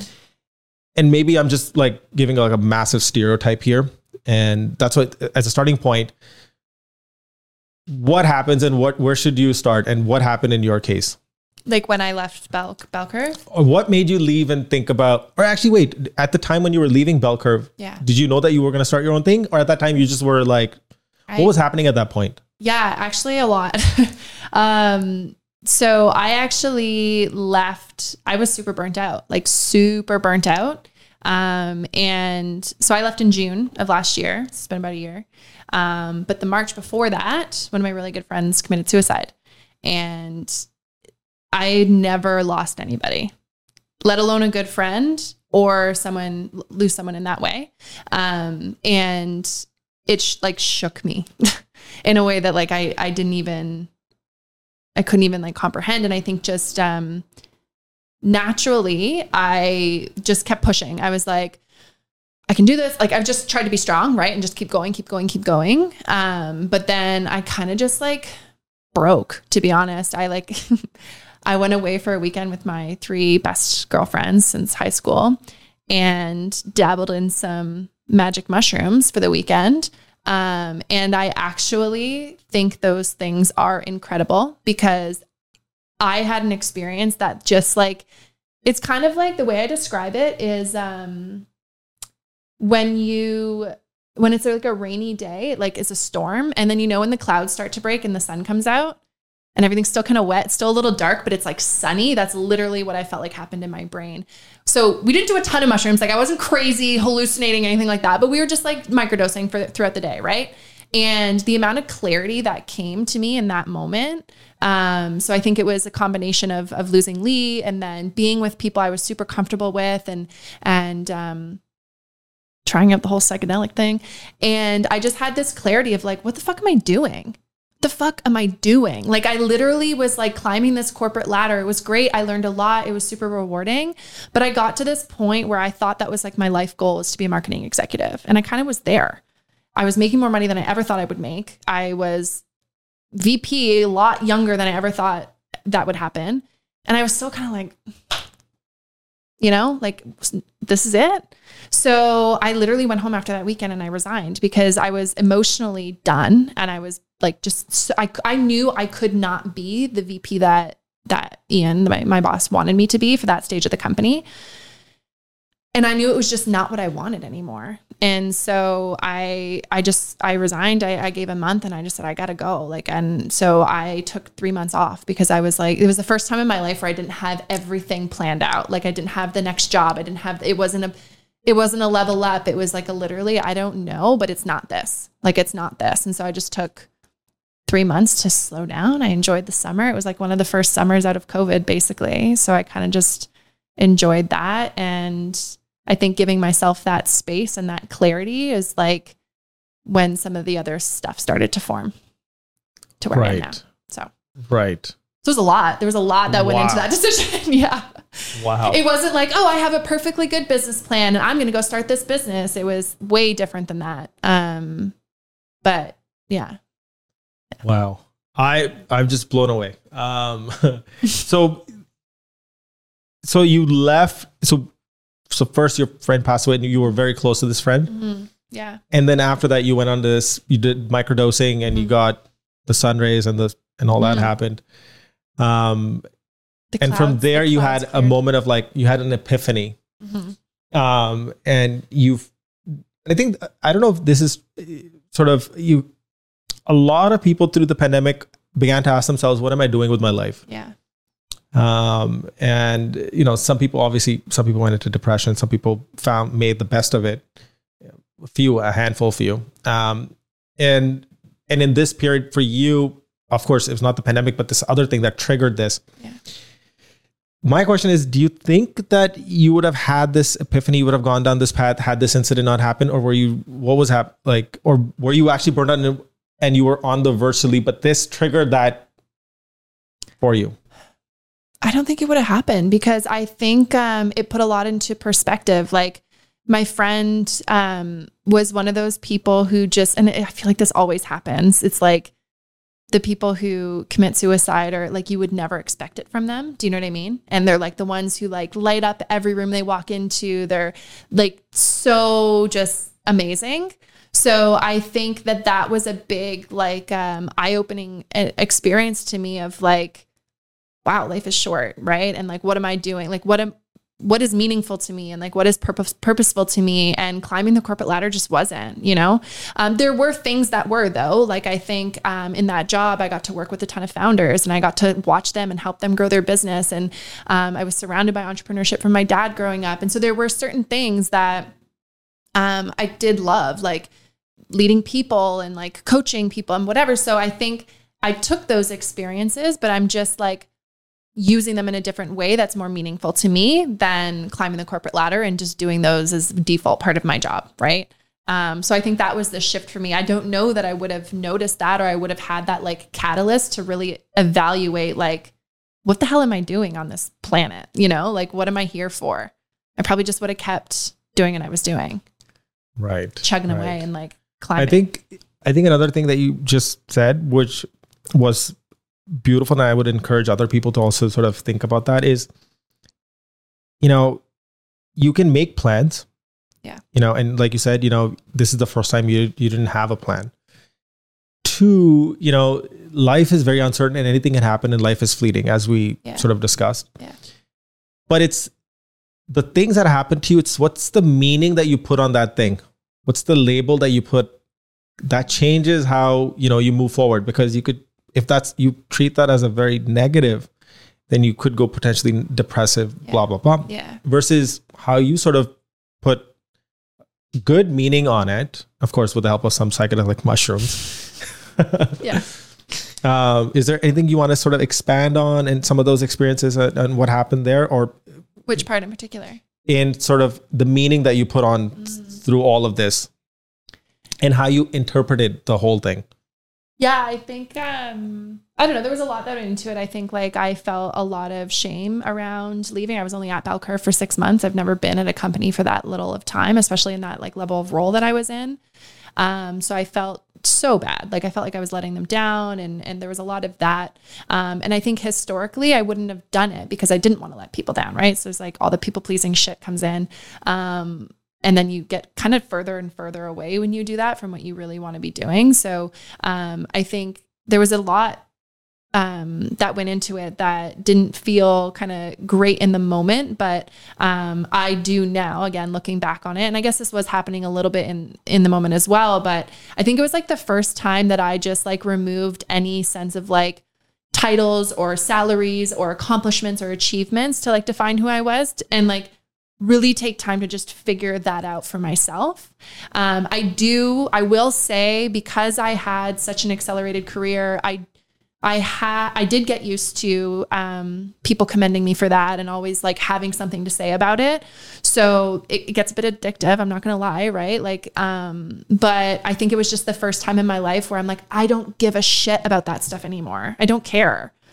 Um, and yeah, I just like I'm proud of myself now looking back, like for taking and prioritizing myself basically and not climbing continuing to climb the ladder because that's what i'm supposed to do or um, not leaving because i don't want to let these people down right? Like just yeah. Just leaning into like what i needed in that moment i think was now looking back really okay good. so we, we should expand a little bit more on that. Um but beautiful uh journey. I mean you know how because one aspect of what you're saying is that you know because you climbed so fast and you were going at it full throttle and you're fully into it you didn't get a chance to sit back and look at the big picture. And i think from what you're describing i'm assuming this was your moment where you when that sunlight came through the clouds yeah. uh, is where you saw the big started to see the big picture and you're like i'm okay with just being who i am period. I don't need these like you said i don't need these titles. I don't need this package salary. I don't need any of this stuff. I'm just comfortable with who i am. And i need to define what is important to me and what is my vision and all that stuff. And yeah what- i genuinely i genuinely felt like in that moment when the clouds cleared in my brain i was like holy shit. Like for the, all like all of my 20s i was literally like um achieving for other people whether it was my parents to make them proud or society because whatever or my peer group um because I wanted to like inspire people and climb the ladder as fast all that shit. It was for everybody but me. I don't fucking care if i'm a vp or whatever. I don't care right? And so i think when that came i was like that's literally what i thought to myself. I'm like wait i don't i don't actually care so instead, but again, grateful though that I like learned all of that and I made the net like connections that I did and built the network that I have. I'm just finding now that I'm I'm I'm tuning into more of like what's important to me and like putting those chess pieces together in such a way that feels good to me and not my LinkedIn profile.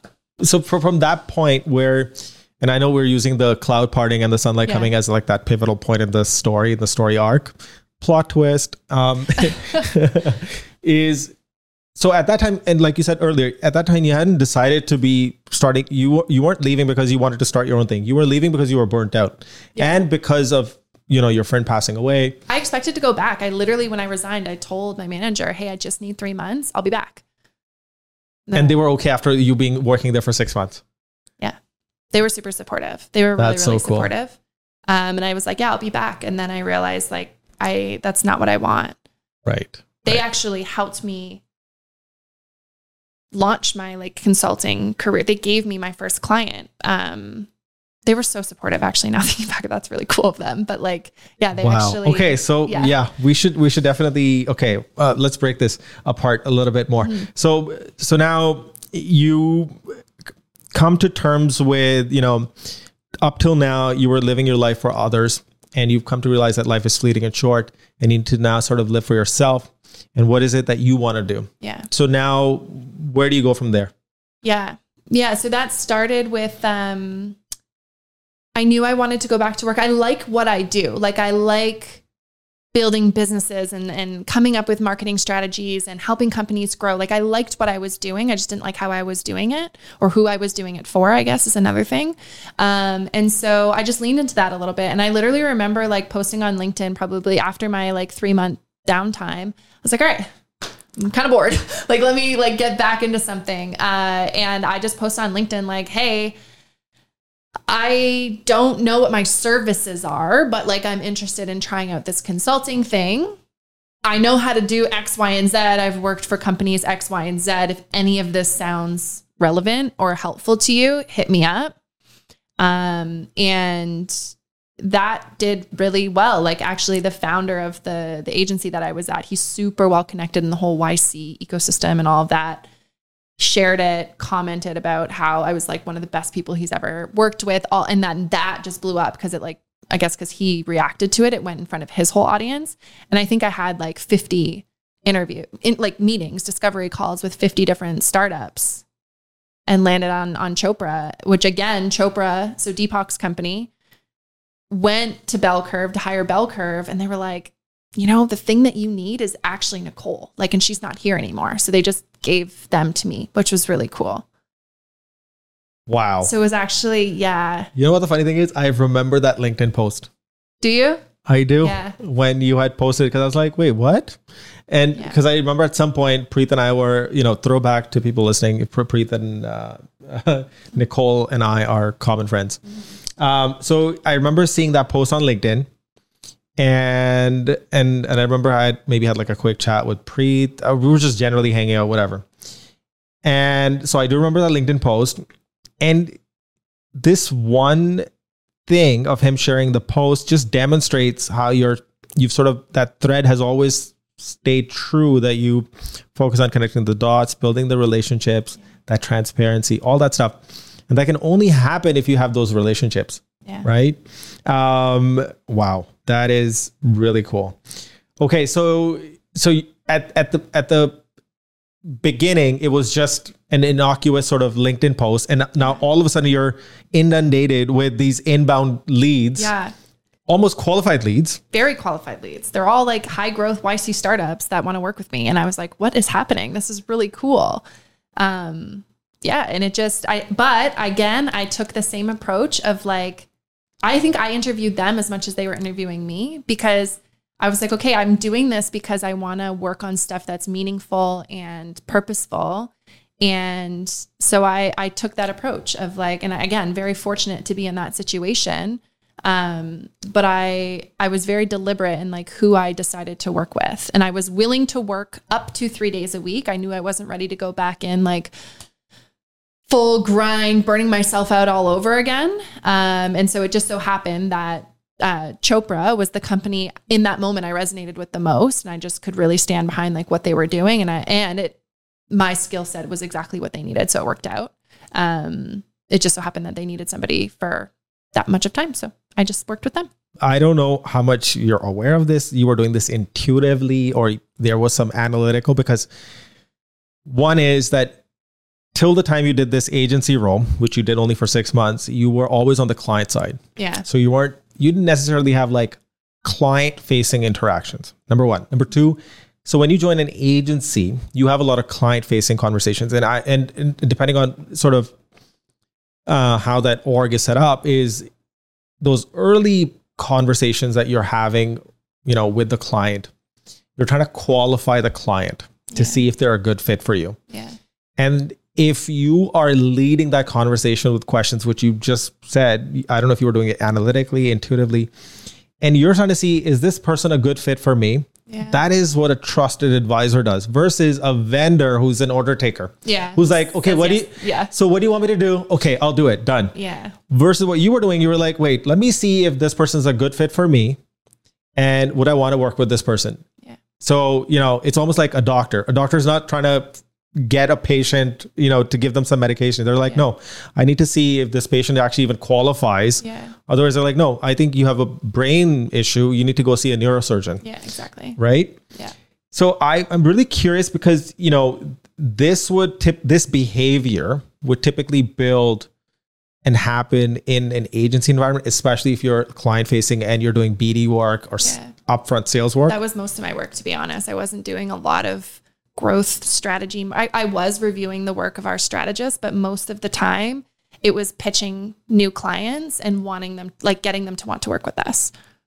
So maybe that's where it came from. Right, right. I, it's always interesting to know where certain where these little skills and these Yeah. little habits, because intuitively, you know, if like you said, you know, you wanted to please people, you were trying to please your parents for a certain reason, Yeah. whatever. So, you know, if you're trying to qualify a client and you're trying to assess if this is a good fit, you can't be a people pleaser in that moment in time. You have to take that hat off completely. yeah.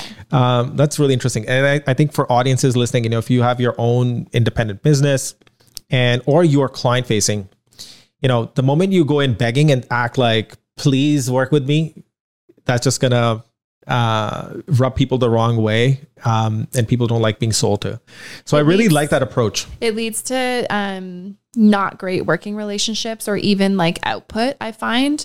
But I will say though that like, um, especially if you're earlier in your career doing freelancing, sometimes you don't have the opportunity to pick and choose, right? Like I was like I used to do email marketing freelancing like way back in the day, and I would just take any client that would hire me because I just thought that that was so cool, right? And so I do want to just like acknowledge that like there is a starting point and sometimes you kind of have to do that but as you get more senior as you get more business and establish yourself in your in your craft um you get more choice eventually Right. So I, I would actually sort of defer and have a sort of slightly contrarian, sort of not contrarian, but a different view on that. yeah Even when you're starting out, Mhm. right, and you're hungry for work, instead of saying, please work with me, go in prepared, just like you did with the VP when you got your first job. Go in prepared, learn a little bit about who this company is, who this person is, uh, ask interesting, informed, curious questions, and that will immediately help you stand out from everybody else. yeah And that will firstly improve your chances of actually getting the work. Uh, number two, the client will not just see you as a tactful executioner, even if that's what you do. Uh, they they will be able to have. There's like this halo effect that happens when they see you as somebody who's having an interesting and they're and you're asking interesting, informed questions based on your own research. They will you will be able to build rapport and trust more easily. yeah And so now, even though you're a beginner and you've not done, you don't have a ton of experience and you don't have a massive portfolio, you're still not saying, please hire me. You're still showing up true yeah with just being a little proactive. And these are the kind of things that you were already doing it in those well.ca days. yeah 100%. So that's why I, I never recommend, because these are habits and mindset that you build right from day one yeah and not wait to become somebody's senior. Um, And any- also, like, I think too, like, don't try to be everything for everybody. Like, I think the earlier on that you can like hone in on who you want to serve and who you want to partner with and collaborate with, brand yourself in that way. Because then all that's going to do is attract more people that are in line with what you want to, the type of people you want to work with. Um, and so that also just gets easier, right? Um, I think again, and I was a victim of this as well. Like early days is when you start freelancing or working for yourself or whatever it is, you just try to be everything for anyone who will work with you or hire you, right? Um, and it doesn't lead to great productive relationships. So try to like niche yourself a bit. That's a really good point. Yes, absolutely. Um, you know, I think especially if you're an independent contributor and you're starting out, it's even more reason to get even more niche and specific. I think that's that's great advice. Um, but all all I'm actually saying under underneath all of this is just be proactive, be be interested, and just don't look at this as another project. Totally. And that will just immensely change the tone of how you show up and how you converse with that person. Um, okay, so cool. So now you you're qualified. So you've already got an influx of clients and you're qualifying them, which is this beautiful scenario, which is rare. But yeah. you know, you worked and developed that those relationships to make this happen mm-hmm. you know the butterfly effect um so now what's happening so you've so, so, this is you're getting you got you've selected deepak chopra yeah the chopra uh, group yeah so tell us more about yes, what's happening yes i worked with them for um six months I'm still working with them in, in, a small capacity, but I would say I was working with them as my main client for six months. Um, and again, just figured out my services as I went. I just kind of assessed the situation, figured out where I could add value, where I couldn't, helped them bring on external partners or other partners. Um, and so, yeah, worked with them. I really enjoy the work because, again, I go in as an advisor. I'm not a doer. I go in, I assess the situation, It's what I'm good at, right? Like looking at all the different like chess pieces and helping them figure out where to place bets based on my experience and my knowledge, um, and have a team of marketers uh, to go and execute on those strategies. So, that to me is my sweet spot. Um, and I set that expectation up front. I'm like, I will not be in there pushing buttons, doing that type of work. Will I build decks? Will I build business cases? Of course, yes. Um, but that is a, and I actually have gotten that question a lot over the last few weeks of people who want to just do that, but they don't know how to get out of the tactical work. So I would just say, set that expectation up front and look for clients or companies who have two, three, depending on the size of companies, but at least two to three marketers on the ground who can do do the do the work. Um, so I did that, and then the other thing I did was um, I was asked to join um, a couple accelerators here in Toronto as like a mentor. I think they call them entrepreneur in residence or whatever, and work with a bunch of different founders uh, of smaller stage companies. So I do that as well, uh, which I find extremely rewarding. I love I love that work, um, and some of those have then turned into clients after the accelerator program and things like that. So that is kind of my like coaching and or not coaching, sorry, consulting business where it's very specific strategic work and an advisory work. Um, and I'm still doing that to this day. So when you work with a client like Chopra and you're like, you know, you got to set that expectation up front, are there specific kind of conversations or or things or themes that you need to express to help the, you know, like make the life of the client easy in putting you in that box of like, oh, I need this person upstream to help me get through the. Are there certain things that you're saying or ways you're showing up to be positioned in their mind as an expert who is going to help them with the strategic thinking versus the doer who can right. who they can maybe find on Fiverr? Are there what what? That's actually how I position it. Is like even if I were to do the work or do the execution work, you're going to pay me way too much to do that. Like you are better to pay me for my my my thoughts and my strategy and my yeah, my thinking power um than me doing the work. Like it's more economical for you to pay me in that way and get someone way more affordable to actually go and execute on these strategies. Otherwise, you're going to be paying a lot um, more than you you would need to. Um, so that's one way I position it.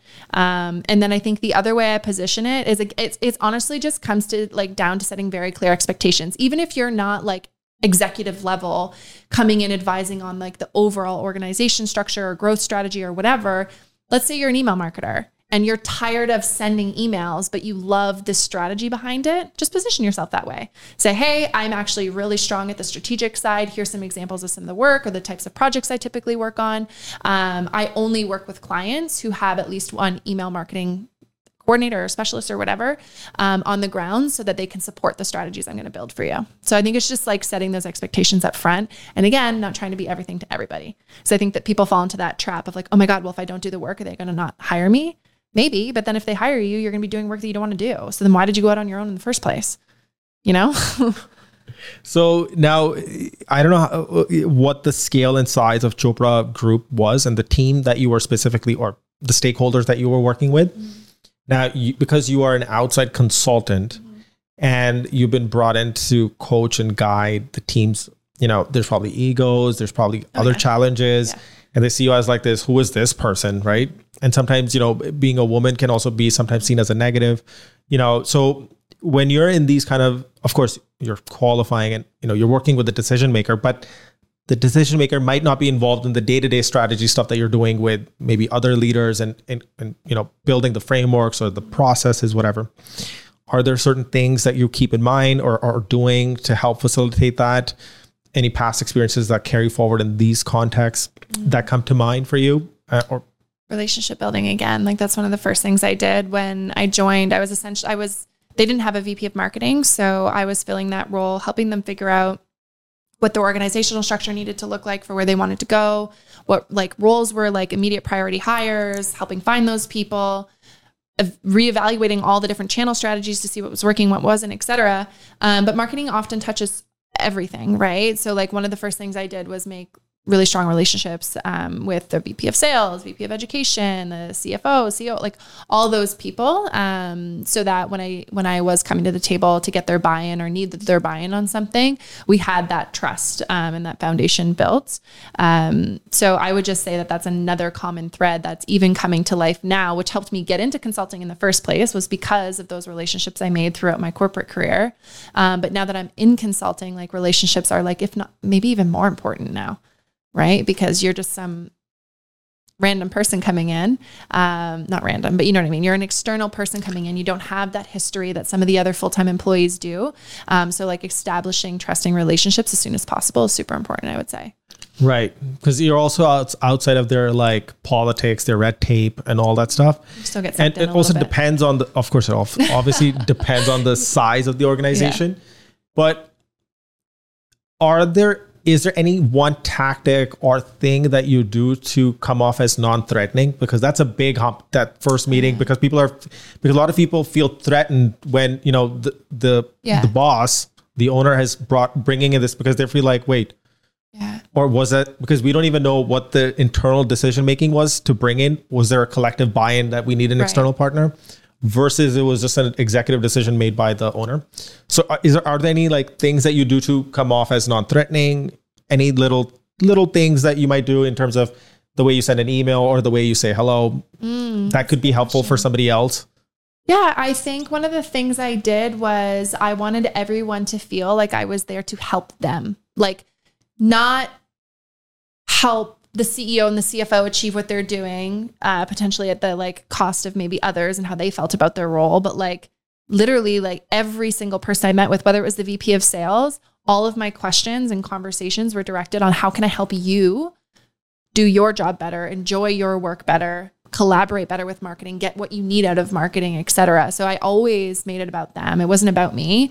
Um, and it was also just like really good information gathering, right? It helped me build the relationships, figure out like where the fires were and like what needed to be addressed. But I think when you come at it from that angle, and and genuinely, I was genuinely doing it. It was not like a front. I genuinely wanted to know how I could help all these people as much as possible.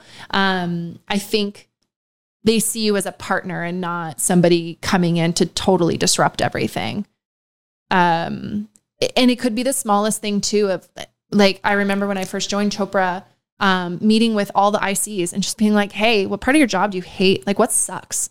What is taking up way too much time? Where's the friction points working with other teams? Like, and just really understanding like what all those pain points are. And like when you let them vent and talk about that stuff, they're like, "Oh my god, finally someone's listening." I might not have had solutions to all of it, but it was like painting that bigger picture of like, okay, I'm here to support all of you in some capacity. Um, I think that goes a long way. So, is there something that you're doing to help them overcome their fear of sharing some of those things because they might be like, "Oh, wait, Uh, yeah, I just remove the emotion out of it for myself and also for them. I'm like, I'm an external consultant. I'm not going to be here for forever. I'm not your manager. You don't have to worry about upsetting me. Like, I'm literally going to be here for three to six months. So, put it all out on the table because that allows me to make better decisions and do the right thing. If you keep things from me, I'm I don't have all the information to make the best decision possible. So that's how I kind of went about it. And even for myself, I removed emotion out of it big time compared to being a full time employee somewhere. Um, I knew that like I wasn't going to be here forever. I was like, you know what I mean? And I don't mean that in a bad way, but it was just like, it's one of those things that I was there to do a job and I, I wanted to build strong relationships along the way and have an impact. But sometimes you get really emotionally attached to your full-time ro- role and your, your, like your job, right. And the place you work. But I think um, with consulting and, and coming at it from that angle, you don't really do that as much. So that helped. I think there's a couple of things here.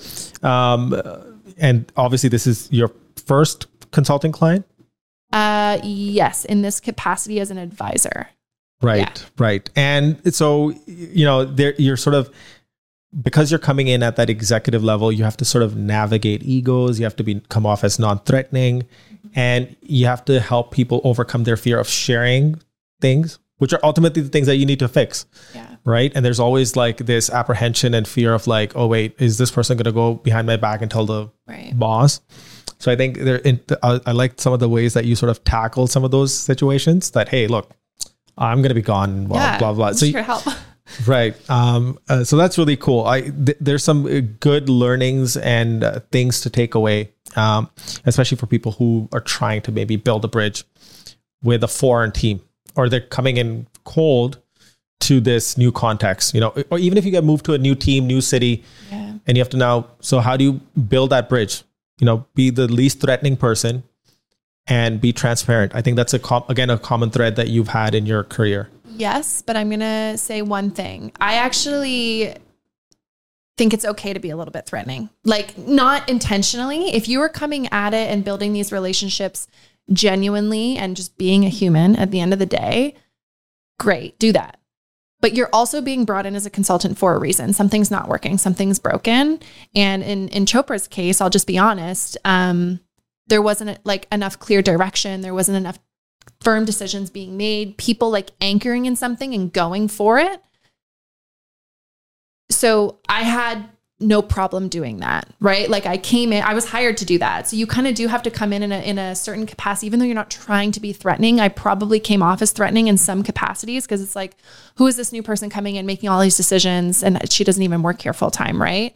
Um, but I think that just kind of comes with the role a little bit. But if you can balance that with just being a genuine good human being and like building trust and asking the right questions, that's what you i think actually the balance you need to have to be a good consultant because you can't just go in there and people please and do what everyone else wants you to do that's not why they hired you right if i was to expand what you said how much is this more about challenging them versus threatening them because threatening Fair. is very different Fair. because the moment you threaten somebody they're going to shut off and not that's just like very primal biology human mm-hmm. sort of I don't know. I, I don't know. I don't have the answer. Actually, I'm I'm wondering. Yeah. And I'm asking actually because you might have a better sense of this. One is, I think it's important to challenge people but not threaten them, and and number two part of that is when you're sort of going in these situations and you're you're trying to learn about their child their problems and pain points it's there's a whole change management piece to this. Mm-hmm. You know, mm-hmm. and change management is difficult because people don't like changing the way they've been doing things a long time. Mm-hmm. So, my sense and intuition saying that this is more about challenging them, but in a way that they feel uh, comfortable and they don't have, they're not threatened, so they don't, they don't fear, they don't have fear. Uh, I don't know what your take is on that. I think that's actually a very interesting point because I think you're 100% right. Challenging them, challenging them even even and sometimes when I hear challenge it's like you're wrong. Like that's not even challenge. It's just like have we thought about it this way? What if we come at it this way, right? So it's like challenge them, challenging them to think about problems in a different way, giving them a new perspective, doing it in a way within your control that would not result in them feel threatened. However, you can't control how they react, right? So some people might feel threatened as a result of you challenging them to think about things in different ways. So that's actually a really interesting nuance. Yes. Yeah. Threatening, threat, be, feeling threatened is a reaction to being challenged. How you go about challenging people, you can do that in a way that decreases the likelihood of somebody responding Love it. You know what I mean? Love it. Yes. It's that's the thing. It's like, you know, even in my personal experiences, like how do you come off as the least threatening person mm-hmm. and you're genuine and honest and transparent and interested in having a conversation with that person and not just like, oh, how was your day? Which is like such a nonsensical sort of like filler word sort of thing that people do all the time. But Yeah. and and challenging them not by personally attacking them but to your point have we thought about it like this way why doesn't that work and just being like genuinely curious like like a child like looking at it like as a as a child would look at something wait how come we don't do it like this Or why did we do it like that? I'm- and it's not because I think we did it wrong, but I'm just genuinely curious what went into this approach. Why did we do it this way? What did we learn? Right. And so, yeah, it's asking those questions. And so, if I were to rephrase, actually, this is really good that you pointed this out. I would say, as a consultant, your job is to challenge how that company has historically thought about things in the least threatening way possible. yeah because like that's how we've always done it Yeah. cool. Well, it's not working. That's why I'm here. So let's think about it a different way. Right. So, yeah. Beautiful. Okay, so so now you've you've you've you're working with this first client, and now if we were to sort of fully circle back and come Yeah. back to your present state, what are you working on these days? And and in terms of the the tall size, if you want to talk a little bit more about that, and then the coaching part. Sure. Actually, let's start with the coaching part because that's a good segue from where we are right now. Yeah, yeah, yeah, for sure. So, um, yeah, so that's kind of the consulting, like I said, more tactical, strategic, uh, whatever, helping them achieve a, a particular measurable end goal, I would say. Um, on the coaching front, this is like a, a new thing for my for myself, but um, I think since it's been about a year since I went out on my own, I've done some reflecting, and I'm like, oh man, like I've learned a lot along the way, or I've whatever. There's stuff that I think I can I can teach other people who either want to climb. If if if the corporate thing is for you and you want to accelerate your growth, cool. I have a lot of learnings I can share with you. Um, or if you're looking to make the jump to be go out on your own as a consultant, or you want to start your own business in what other whatever capacity. Um, I'm just starting to share some of my like experiences in real time. I think uh, I haven't done that before. I've done a lot of like behind closed doors. If I know you, cool. Like let's have a really cool, meaningful chat like this. But I've recently like had a realization that I'm like, man, I feel like I have a lot to offer. Like I have a lot to share, and I'm like not helping anybody by like keeping it to myself. So here I am another reason why I was excited about this. But um, yeah, I would just say coaching. I recently hired a coach for myself um, because I knew I had a lot of like um, limiting beliefs, I would say, up here of what I was capable of. And I just wasn't thinking big enough um, for myself. And she really helped me work through that. Um, so that's been a really cool experience. And I think just since I've shared a little bit more openly, mostly as of recently on, on LinkedIn, um, just had a lot of women reaching out being like, Hey, like, how do you, what do you think about this? Or how do you think about this? Um, and so just starting to work with those women in more one-to-one ways and guiding them through these things that I've been through myself is just happening kind of. So I'm still again figuring that out as I go, but that's that's where I'm at on the coaching front. I'll just start with like something super basic. Is is this like a life coach, coach, a business coach? What kind of coaching were you seeking, and how did you even get to the my, idea? My coach? Yeah, your coach. How did you uh, even get to the idea of like getting a coach? Like, how, Oh, good question. Yeah. So there's a woman I follow on Instagram, Rachel Melenda. She uh, owns her own business, or she's owned her own business for a while. I followed her for a while. Um, and she actually was like a intuitive eating coach, I think was her her title or how she branded herself and she helped women with eating disorders. And there was just like a certain way this woman like carried herself on social media that I was just like, whoa. I was just drawn to her. I was like, whoa, she is like powerful. And she started to share some of the things she was learning from this coach. Um, and I got intrigued. I started following the coach, whatever. And then um, the coach, Catherine Farkaharson, I don't know how to say her last name. Anyways, I call her CF. She was doing a free master class. Um, and I was like, you know what, let me go try it out. Like, let me just see what this is all about. And I was hooked right after that. And the cheapest investment to work with her is $10,000 for six months. I had never spent that much money on something like this before. And so um, I just, but it was, it was a very scary decision, um, but it was also a no brainer at the same time. And ever since then, I've been working with her now in an even like more intimate capacity, which has been cool. Uh, and she's, she is a mindset coach. She is not a business coach. She says, she's like, I'm not going to be able to give you tactical, strategic advice and whatever. She's like, I'm going to help you reflect, look inward, ask yourself the right questions, and really just like get over a lot of those humps that we all have and like blocks we have in our own brains. So scary in the moment of signing up and totally worth it looking back. Game changer. Right. Okay, fantastic. So now I don't know how comfortable you are talking about any of the things. Of course, they're probably very personal things. But if there is Mhm. any one thing that you would call maybe let's say your to your words limiting belief Yeah. that you've overcome in the last few months is there anything that you feel comfortable sharing with and you feel that a lot of other women who might be listening to this have Yeah. One thing I've noticed recently, and this I kind of just touched on this, is that like is that I when I have one-on-one conversations with people that I just happen to know and they ask me questions and I share some of the stuff I've shared today, all, they ta- they I know they take a lot away from it. I can feel that they take a lot away from it and it's it's helpful. But I never had the confidence to go beyond those one-on-one closed door conversations. Um, I didn't want to be like too out there or too much or like who am I to talk about this stuff, right? And I would say that's actually one thing she's helped me work through is that um, it's just like all I'm doing is sharing my experience, right? My story, what's worked for me, what didn't work for me. And I think I got really hung up on like, but is that the right way to do things? Like, should you do that? Should you not? But then I think I had a recent realization of like, who gives a shit? It worked for me. If it lands with you, cool. If it doesn't, cool. Um, so I think just showing up in a bigger way and being able to help more people as a result.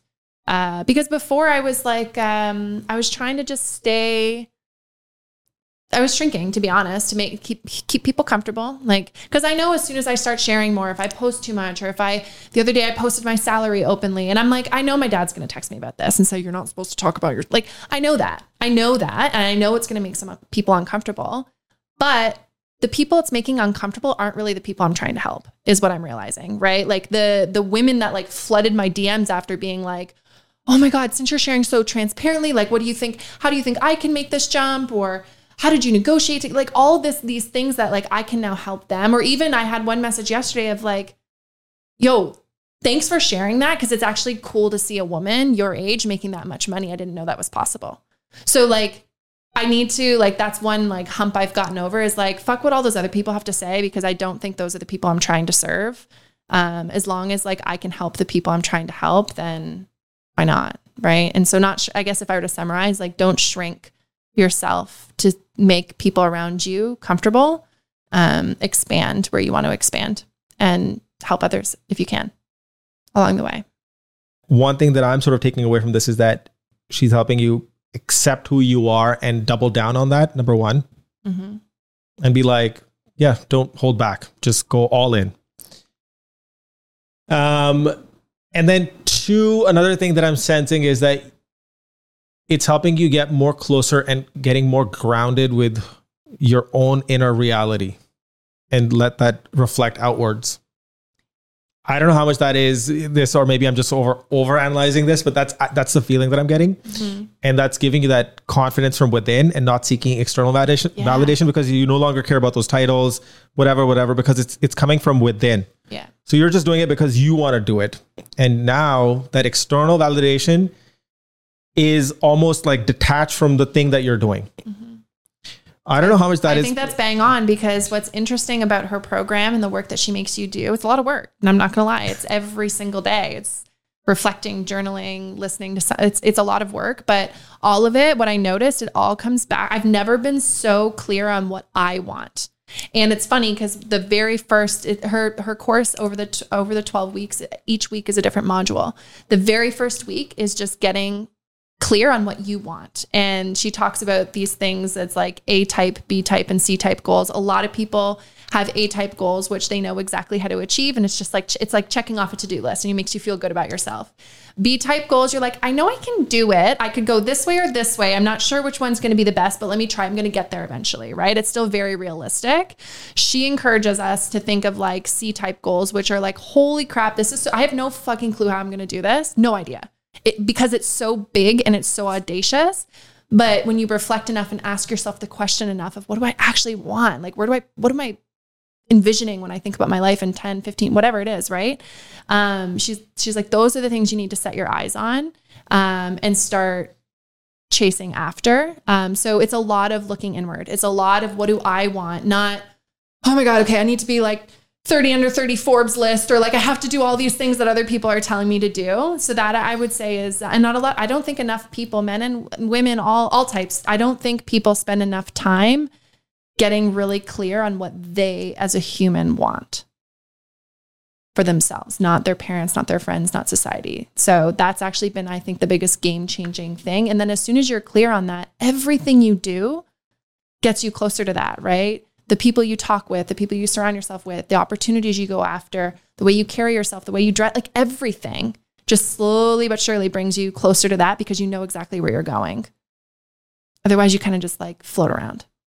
I love it. I love this. I'm, I'm so glad that uh, firstly uh, that you met the right coach because there's a lot of shitty coaches out there as well. No. Right. First time too. Like I, yeah, yeah, right. So I think number one, I'm so glad that you found a good coach. yeah, And number two, um, you're right. A lot of people spend so much time fixing the outside, the external world, whereas 99, like, and this is like a sort of a slight quick off tangent, but you know how people say that you know money solves only money problems and blah blah blah. But that's not true at all. I don't. I completely disagree because a child born in a poor family where you're you're not sure where the next meal is coming from versus a child who's born in a nurturing environment where they have all the facilities and they have this abundance mindset is going to be very different. And how is that solving money problems? Mhm. That's solving psychological problems and money problems and shaping who you are. Anyways, I, I don't want to divulge too far down that path unless you want to talk a little bit more about that. But I'm really fascinated by psychology and how things work and epigenetics and, you know,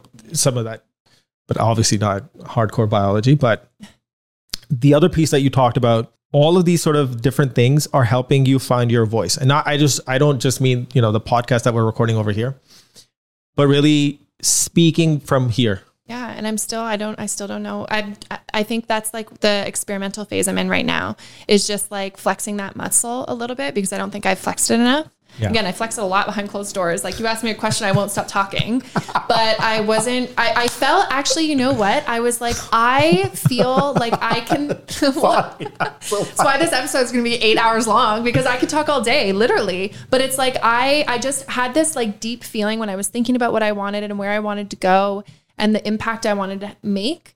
It's like I can be helping so many more people than I am. Who am I? I'm not serving anybody by like being quiet and only sharing this stuff when I'm asked a question, right? So I think I'm still like, what's the saying, getting my sea legs a little bit um, of sharing more frequently and openly.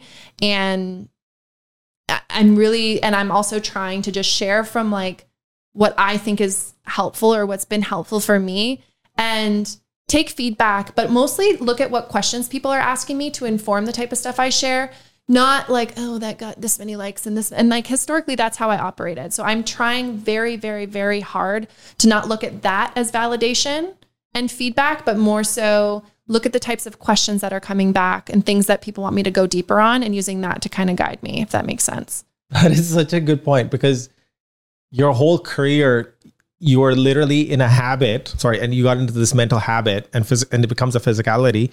Is you're constantly measuring the results of your email campaign, Yeah. and now you're like constantly testing how your content is doing. But I think one exercise that's really helpful is to separate yourself from your content and analyze the feedback on the content, but not what it means to you. Look at your content that you're putting out as a product and separate it from yourself. That's really helpful. Um, I brought this question to my coach last week because for, for my business tall size, but I'll, like it's actually mostly on the tall size front. I don't feel it as much with just the stuff I'm sharing for my from myself personally, but um, I was like, how do I not care about the metrics? I, I think it's just so ingrained in who I am and the types of role I've, roles I've had previously. And she's like, just don't look at them. I'm like, wait, what do you mean? What do you mean? And she's like, just don't look at them for two months and see what happens. And I was like, but how am I going to know if it's working? And she's like, don't look at them.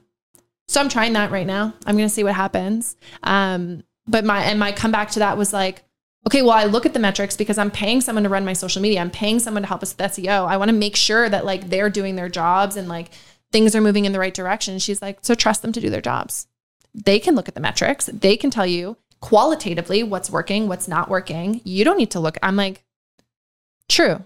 I do think I still need to look at the metrics, obviously, every now and again, but not obsessed with that of like over them like almost daily, like I was before. So Right. Yeah. work in progress. Right. Yeah. Look at it. You're looking at more from the lens of how do I make more content that resonates yeah.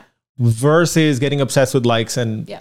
So. I think the way you you you put it is you're looking at the questions that are coming back Yeah. versus the likes. exactly. And that tells you if the content is resonating or not. Mm-hmm. I love that. I really like that. I, in fact, anybody who's trying to be a content creator and start to put themselves out there, that's a really good framework to have, mental framework to have, is to look at even if it's one person that is your authentic fan and is asking genuine questions, double down on that. Yeah. Uh, love it. So okay, so now you've you've sort of uh, going through this coaching journey, and I'm, I'm guessing this is going to be an ongoing thing for you. Um, yes. Yeah. I don't know. I'm still, it's still so new to be honest, like literally this past month. Um, so I'm going to help where I think I can help and like what feels good and just see what happens with it. Right. So, just one quick question about this coaching aspect before we sort of switch topics a little bit, switch gears.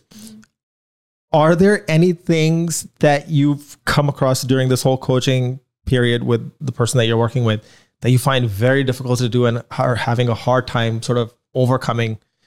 And if you want to talk about it, you don't have to. I- It could be very personal. I understand. Mm-hmm. But is there anything that is very difficult to do, or you found initially very difficult to do, but now you're like, oh, it's so obvious? I think a lot of it, like the, at least in the way she coaches, is it challenges like all of your paradigms, all of the ways that you've been programmed as a human being. It it she basically tells you to do the opposite, like flip it on its head and see what happens. So that I think has been the most challenging part is like unlearning all of that stuff that doesn't happen overnight, right? Um, and I think I've made some progress on the surface level of starting to peel back some of those layers um, and reprogramming it um, to work for me and not you're you're programmed by your parents and society and your friends and whatever, right? And like I think for me, my focus right now is like how do I unlearn that stuff and reprogram myself in a way that works for me and and, and my loved ones around me, right? Obviously, it's not all about me.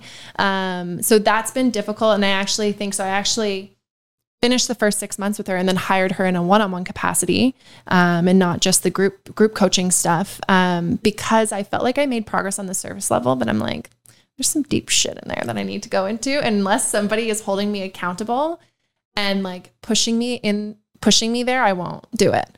So I, I don't, I still don't think I've made progress on that, but that's kind of where I'm at right now is like, there's so many things I like, I want to ask her about, but I almost don't. Like I do this almost every day. I like voice, I want to go voice note her something. I'm like, oh my God, don't be stupid. That's a stupid question, Nicole. Or like, you're better than that. You can figure that out.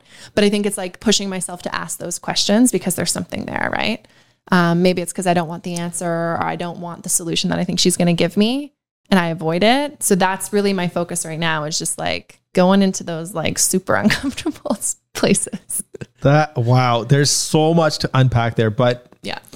before I do any of that, one thing is, you know how we were talking about initially consulting, challenging. That's that's literally what your coach is doing, She's challenged every single and you're the, her biggest fan. So she is. She's not threatening you. She's having uncomfortable, difficult conversations, which you know hit a nerve and are probably really painful. Some of them, and like you just said, you know, there's some things that you don't want the answers to. So She literally like I'm going to share this example because I think it's so interesting. So I have this consulting thing that I'm doing. I don't have a website. I don't have anything that outlines my services. Like I don't. If people reach out to me, I'm like, let me just chat and have a conversation and see what you can help with and I'll just I kind of just riff off of it, right? And I voice noted her the other day and I was like, Catherine, I'm working on because I am launching a website because I do want to have like a, a physical presence beyond just my LinkedIn. But I'm like, oh, I need a services page. And I was like, I like had so much resistance to it. And I was like, Catherine, how do I do like how do I do this? I don't want to do this, blah, blah, blah. But okay, like I guess I'll structure it this way. And I was just kind of asking her for feedback. Cause I'm like, how did you work through this in your business? Like, how do you explain to people what a mindset coach is gonna get you? Like that's super ambiguous. And I felt like the work I was doing, because it's so broad, was pretty ambiguous. And her response to me was like, Do you need one?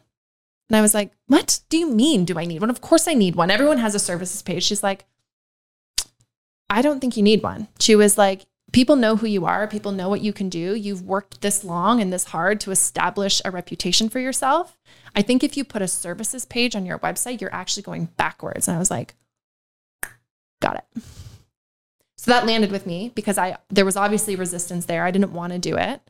Um and I'm still working through that. My website still isn't launched. I don't know what that looks like, but I know I was trying to put myself into this box of what other people. Everyone has a services page, right? But I'm like, nah, fuck that. I don't want to. I don't want to do that. So it's interesting. She literally just challenges every single thing I come to her with. Just from the way you described how you qualify the client and you're picking, that tells me so much about the kind of person you are. Mm. And then two, there is this false sense of like, oh, you need like a pretty portfolio page website to get good clients and get charged a lot. Not the case at all.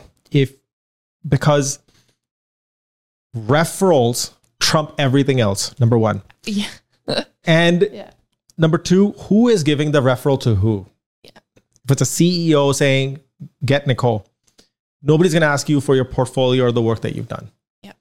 And that's something that a lot of people miss. Um, That's literally what I ended up doing. Instead, I was spending so much try- time trying to figure out what my different packages were and all this shit.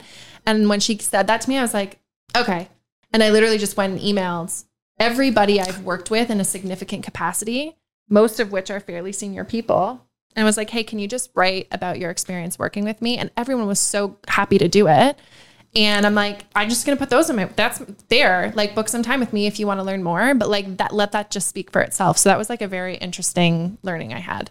Yeah, I would totally advise this for you know people listening who maybe are starting their own independent thing. Is you don't need all that fluffy crap. If you have, if you can get referrals, focus on getting referrals, and having other people talk about you.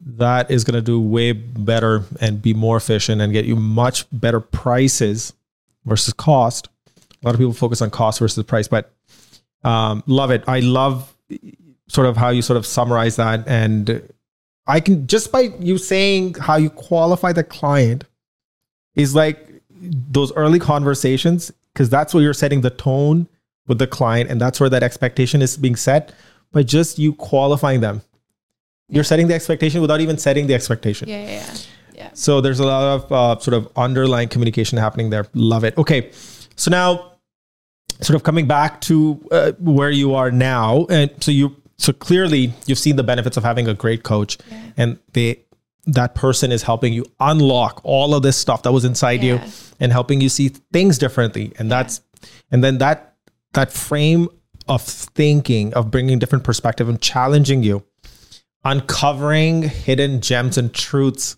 and uncomfortable areas and that's that that could totally translate over into the consulting work that you're doing with clients and how you challenge versus threaten And it's all just questions, literally. Like my coach doesn't tell me what to do. She's not like, Nicole, you must not have a services page. She just asks me things like, do you need one? Do you? Do you ha- like, do you have referrals? Do you have, and, and same with like, and when I think about consult, like you just said, consulting's the same. It's like, why did we do it that way? Have we thought about it this way? And even it's funny when I think about my own people management approach and some of the the women I'm mentoring right now. One woman comes to mind, and she always comes to me when she's like negotiating her salary for her next role or whatever. And she had all these job opportunities, and she came to me for advice. And I think she wanted me to tell her, like, okay, well, based on like market potential and like revenue and the size of the company and where they're like how fast they're growing, you should go here but I like I didn't. I just kind of like I think took that same learning of like asking the types of questions to help her just figure out like what feels good to her, right? And what's most in line with like what she wants. Um, and so when she actually wrote me my testimonial that I asked her for, it came down to like she wrote something like that. Like Nicole doesn't tell you what you wanted what you're supposed to do. She asks you like interesting introspective questions to help you get there on your own, which is so I think I've learned that, um, especially recently working with my coach. Um, but that's all it is, is just asking people questions because everyone has the answer they need, really.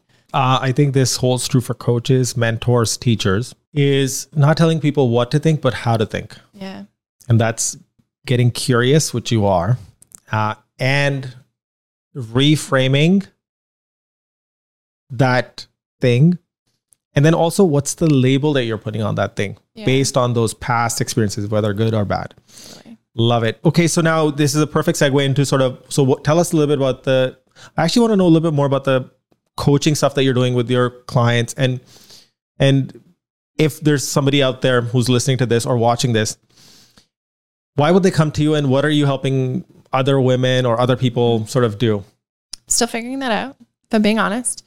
Um, I would say, why would they come to me? I think or let's reframe that why have they been coming to you and sticking around Yeah, I think they just um I think they just see what I've accomplished. They see something in me that they want to achieve for themselves. And I think that that's bang on and I I've done that myself in my career, right? Like if I see someone who has the title I want or the job that I want or um the client I want or someone's built a business that I like I just find a way to connect with them, right? So I think that that's what's the more I share about my experiences and whatnot, I think that that's just going to attract naturally people who see something in me that they want to achieve themselves. So I actually think it's an amazing move to to try to like get closer to somebody who's done it and learn from them, right? Um, so I would say that's one thing, and then I also just think like the other benefit and just in general of having a mentor or a coach or whatever you want to call it is um, they can ask you those tough questions, but they're also nine times out of ten more well connected than you are. They're, they've achieved more, they know more people, um, and if they they see something in you, they work with you, they know what you want, like that can also just help accelerate where you got to go, right? Um, there's a, a woman that comes to mind. Um, I interviewed her like five years ago for an email marketing role, and I didn't give her the job. Um, she had recently immigrated to Canada from India, and she just she didn't have enough work experience in the moment we stayed in touch over LinkedIn and uh, stayed connected. And then I guess when I made the jump out onto to do my own consulting, she reached back out and was like, "Hey, I don't know if you remember me, but you," int-" and I was like, "Yeah, I totally remember you." And she asked if we could jump on a call, and I met with her, and she kind of shared where she was at. She was feeling burnt out. She had like acquired a ton of experience in the last like four years or whatever and was now a specialist in her field in email marketing. And I just so happened to need to hire somebody as a contractor at Chopra to do that work to support my strategies, right? So it just, I just hired her, you know? And so it's like, had she have not reached out to me and almost kind of leaned on me in that like mentorship capacity, maybe and now she's out on her own doing her own consulting because Chopra was her first client allowed her to do that. Right. So it's like having somebody in your corner to ask you the tough questions, to connect you with opportunities that you might not have otherwise gotten, um, and coaching you on those types of things around like how to price yourself properly. Um, I think accelerates all those things that you want to do. Um, yeah, hopefully that answers the question. Cool. No, that that that is really helpful. Um, are there particular kind of uh, people that you would you like prefer working with? Yeah, I'll just say who they are. I don't know yet. Um, I like working with all of these people. Um, I don't. It's still so early, like literally. Of course, yeah. Last couple of months, so I don't really know yet. But like who I'm finding is reaching out, and who I'm able to provide value to is um, women trying to accelerate their their corporate career and and and get higher salaries, get better titles, more responsibility, et cetera, um, is one. And then I think the other big one I'm noticing right now is people who feel that nudge to go out on their own, but they don't know how. Um, and so they they tend they typically have quite a bit of experience working for other companies, um, and they're trying to just figure out like how do I position myself as a consultant or an advisor. Those I would say from the coaching capacity are the types of people I work with, and then the consulting who I really enjoy working with are um, female founders, like other women building businesses and figuring it out, right? So those are kind of like the three arenas I would say, or types of people. Okay, that's actually super helpful. So the overarching theme is one is you know helping uh, and enabling women to climb the corporate ladder. You know. Or, or get to that position or that desired role. Accelerate it. Honestly, accelerate it. Put fuel on it. yeah, yeah. Right. So that's one. And, and and you have such great experiences. And in fact, we talked about some of them already on this uh, podcast. The second thing is uh, women, and I know a lot of them, and I'm I'm going to be so excited to share this with them as well. Is helping them get out of that nine to five and chase that dream, that passion project that they wanted to do, Yeah. whether it be write a book, Yeah. or you know do uh, create products whatever that thing is so so those are your two sort of ideal people that you would want to work with and where you can bring the maximum value Yeah, I think so, just based on my own personal experience. Yeah. fantastic okay cool great and so this coaching arm of what you're doing is there like a name to it is there so how do people find you if they want your right help now, LinkedIn but I'm working That's on, fantastic. Yeah, I'm just on my LinkedIn profile. Um, but I do want to have I am working on a website. Um, it'll be with Nicole.co. So I bought the thing because so whether it's like coaching with Nicole or like marketing or whatever it is, like um I'm just kind of leaving it open ended because I know myself as a human, I will evolve. So maybe it's pottery with Nicole in 30 years from I don't know. but I just wanted to make it open ended and then I can just kind of like structure what it is I have to offer as I myself evolve over time. Um, so I have the domain, but if you go to it right now, there's nothing there. No worries. In fact, so what we'll do is in the show notes, uh, we'll put all the links uh, for Nicole's social media profile, including LinkedIn, and you can reach out to her. Uh, and she'll know if you listen to this podcast because she described how to reach out Oof. to people at the beginning of this podcast. Yeah. Um, okay, so now, are there any other final or lingering thoughts in terms of this coaching aspect of what you're doing? I don't think so. I'm just being honest and vulnerable and transparent, and that I'm still figuring it out myself as I go. So, like, Love it. I don't know, and it Yeah. could change. It could evolve. Um, I I'm just being super honest when people reach out, and um, if I think I can help them, I do. If not, like, I'll try to connect them, or if I can't, like, I'm just honest about it. So, Fantastic. Okay, so work in progress to be determined. this is good because it's i don't know if this is the right analogy but this is like the growth mindset. You're constantly learning evolving and you're curious. And uh, i think those are all the right ingredients in in progress because that's one of the i think the most core thing to a human is if you're not making progress then you're actually going backwards. Mhm. and that progress could be as tiny as you know just doing that one thing that you needed to do. Could be it's not the size but it's just taking that one little nudge and step you know nudge step push shove i think there's some some analogy like that And I Um, would say that you want to do, not because I think Yeah. I was I got addicted to progress that other people wanted me to do, or um, progress in other people's definitions. Coming from the right place. Yeah, yeah, yeah. Right absolutely i agreed absolutely and i think it, the journey that you've described is over this time firstly you've coming you're trying to find your center point Yeah. getting grounded in your own reality Yeah. and not seeking external validation or uh, even the things that you're doing day to day is Yeah. coming from this honest place but from within totally so so we're actually i think like two and a half hours in This is like a Joe Rogan podcast. Doesn't he talk for like three hours? yeah I've never actually listened to any of his podcasts, but this is cool. Now I get like that. It makes sense. Could go on all day. i swear to god this literally felt like five minutes yeah. but um i i mean i can open up so many other topics here but i have to be sort of cognizant of We can always do like a Part two. Yeah. yes yes um we'll definitely be doing a part two but Yeah. but uh, the final segment of this podcast is sort of you know you're working on this startup called tall size Mm-hmm.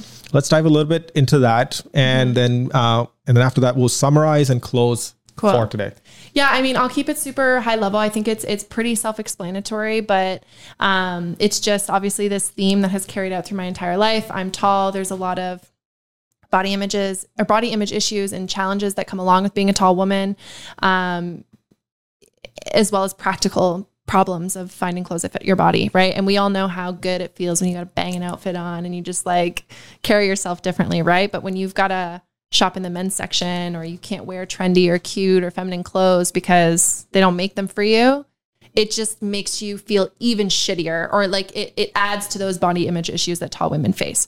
So my so the whole reason my myself and my co-founders started this this company um, was to solve that problem and and literally yes it's it's it's it's manifesting itself right now in the way of clothing but like our vision is way bigger we just want to serve this community of tall women um, because they're just completely it's funny they're overlooked not really in the like physical sense you can see them but in fashion and in so many areas of life they're not thought about enough um, and so we're trying to be that company or the people who do that. Um, and so we built um, Tall Size, which is right now an online shopping platform, marketplace, whatever you want to call it. Um, we don't, we aren't fashion designers. We don't design our own clothes. I'm like more of like the tool, like how do I build something to solve this problem? Um, so we built a tool to basically partner with a bunch of brands, bring all of the items onto our site. So you know when you're shopping on tallsize.com that everything is made for you. Um, and we plan to grow it over time to like IRL, like in real life meetups and retreats and pop-up shops and like there's so many things that we want to do to just bring everyday normal shopping experiences that most people get to tall women. Um, eventually we might release our own line of clothing and stuff like that. Um, we'll just kind of see where it goes but that's the community we want to serve. Wow. Um so two things. One is of course you've had this personal challenge your whole life but is that the only reason why you, you started tall size or are there more sort of things that sort of catapulted you into this sort of startup? Two you're talking about community. So that that i mean i would love to know what your sort of big vision here is because you're not just thinking an e-commerce site. Yeah. there's definitely of course nothing has to be fleshed out but i'm just curious yeah. about how you're even thinking about this. Totally Totally. I'm the type of person who has like the 10 year vision totally locked down. The like 90 day thing, I'm like, wait, so how do I? um, so, to answer your first question, um, yeah, it's a problem that I've experienced my entire life. Um, and so that definitely pushed me in this in this place. But I think just naturally, like I'm very entrepreneurial. I'm always problem problem solving and build. I love building things and building solutions. So um, when I was fed up enough with this problem of things not fitting me properly, I decided to just like build a, a solution for it. Um, and I think like it kind of goes back to what I said earlier on is like as a tall woman, I thought my my purpose here on this planet as because being tall is an important thing to me personally. Uh, it, it carries a lot of weight in my life and my experience. I thought it was uh, to be a basketball player, right? I thought that was what that purpose was, um, but I'm noticing now that it's actually um, different. It's it's helping all these other tall women be more confident and whatever that looks like, whether that is because they have clothing that fits them or it's because they see content and things out on the internet on our website and whatever on our social where it is building tall women up and like not talking about how weird it is or whatever or if it's just that we're able to bring tall women together like i said like when i'm around my my co-founders or, or my tall friends it's cool. You just like you you you carry yourself a little bit differently right? You can stand up straight when people take group pictures. You don't have to so there's a lot of things like that that i don't know what all the solutions are but that's kind of our mission is like anything that we can do to help tall women be the most like confident and comfortable versions of themselves, we will do. Like nothing is off the table, basically. That is so cool. Um, slight flavor of Jordan Belfort, maybe. Just kidding. Been practicing my whole life. Just kidding. Um, so, okay, so so the, so so the big vision is you know to empower and enable you know and and make women feel confident in their own skin, be it tall, and especially the women who are tall.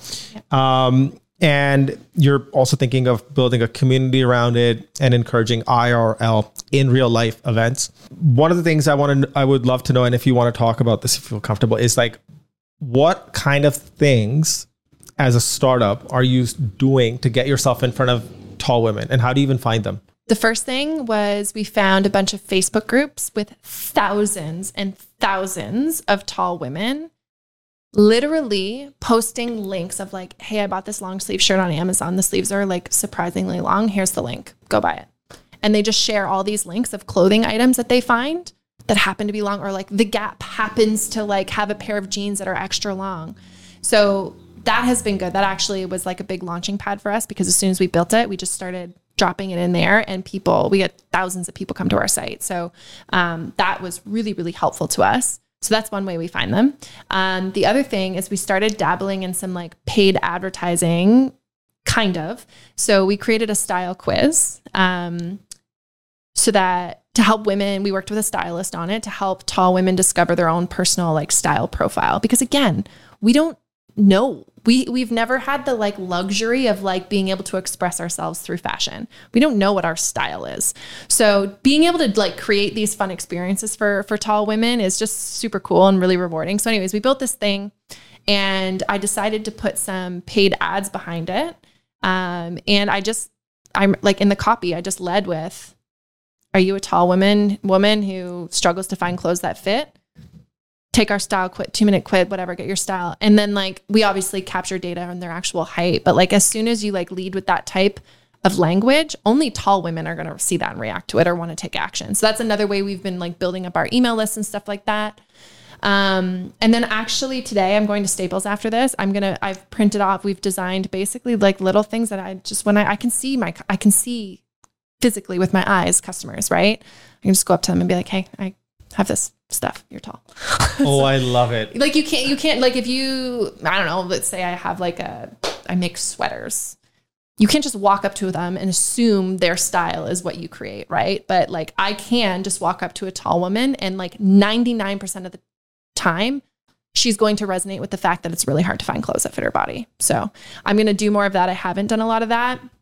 And then my co founder is an Olympic basketball player and WNBA player. And so she has a whole network of people as well that has helped us a lot. So that is really cool. I think mm-hmm. you you had uh, sort of done a breakdown of how to do that quiz, email yeah. the quiz. It was so powerful. How to capture leads and how to sort of build out that it worked so funnel. well. Yeah. So I shared it on LinkedIn because it was like we had been growing our list slowly but surely. And like for me, I'm an email marketer. I had all the things going, right? Like I had all the things, but like um those only work so well, right? And so uh yeah, when we when we did the quiz, I forget, I think it was something like 50 we grew our our list like 50 something percent um in 2 months when like compared to the previous 9 months we had been like slowly growing it just by doing this quiz.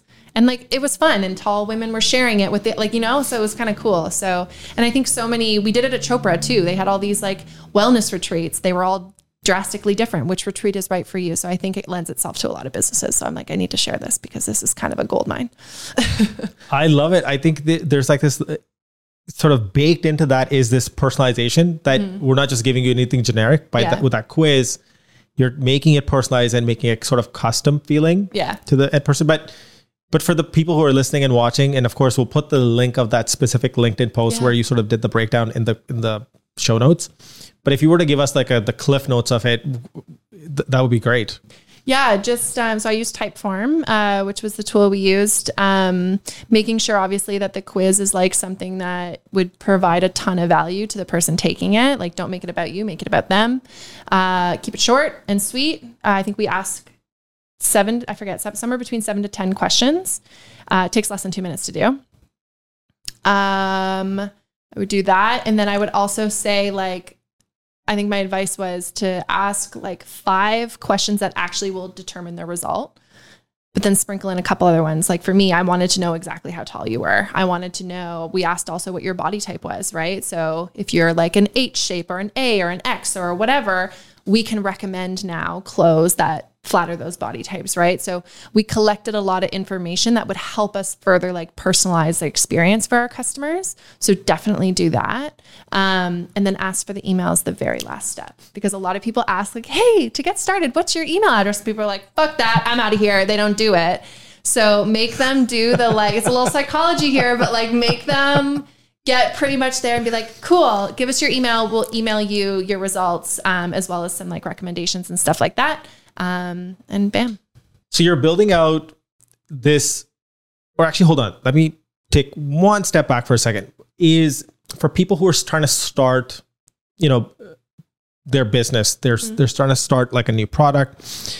I think what you talked about is that you went where the conversation was already happening. You found those Facebook groups, for example. Yeah. And you plugged into that and you and you started to observe, okay, what's happening here? Mm-hmm.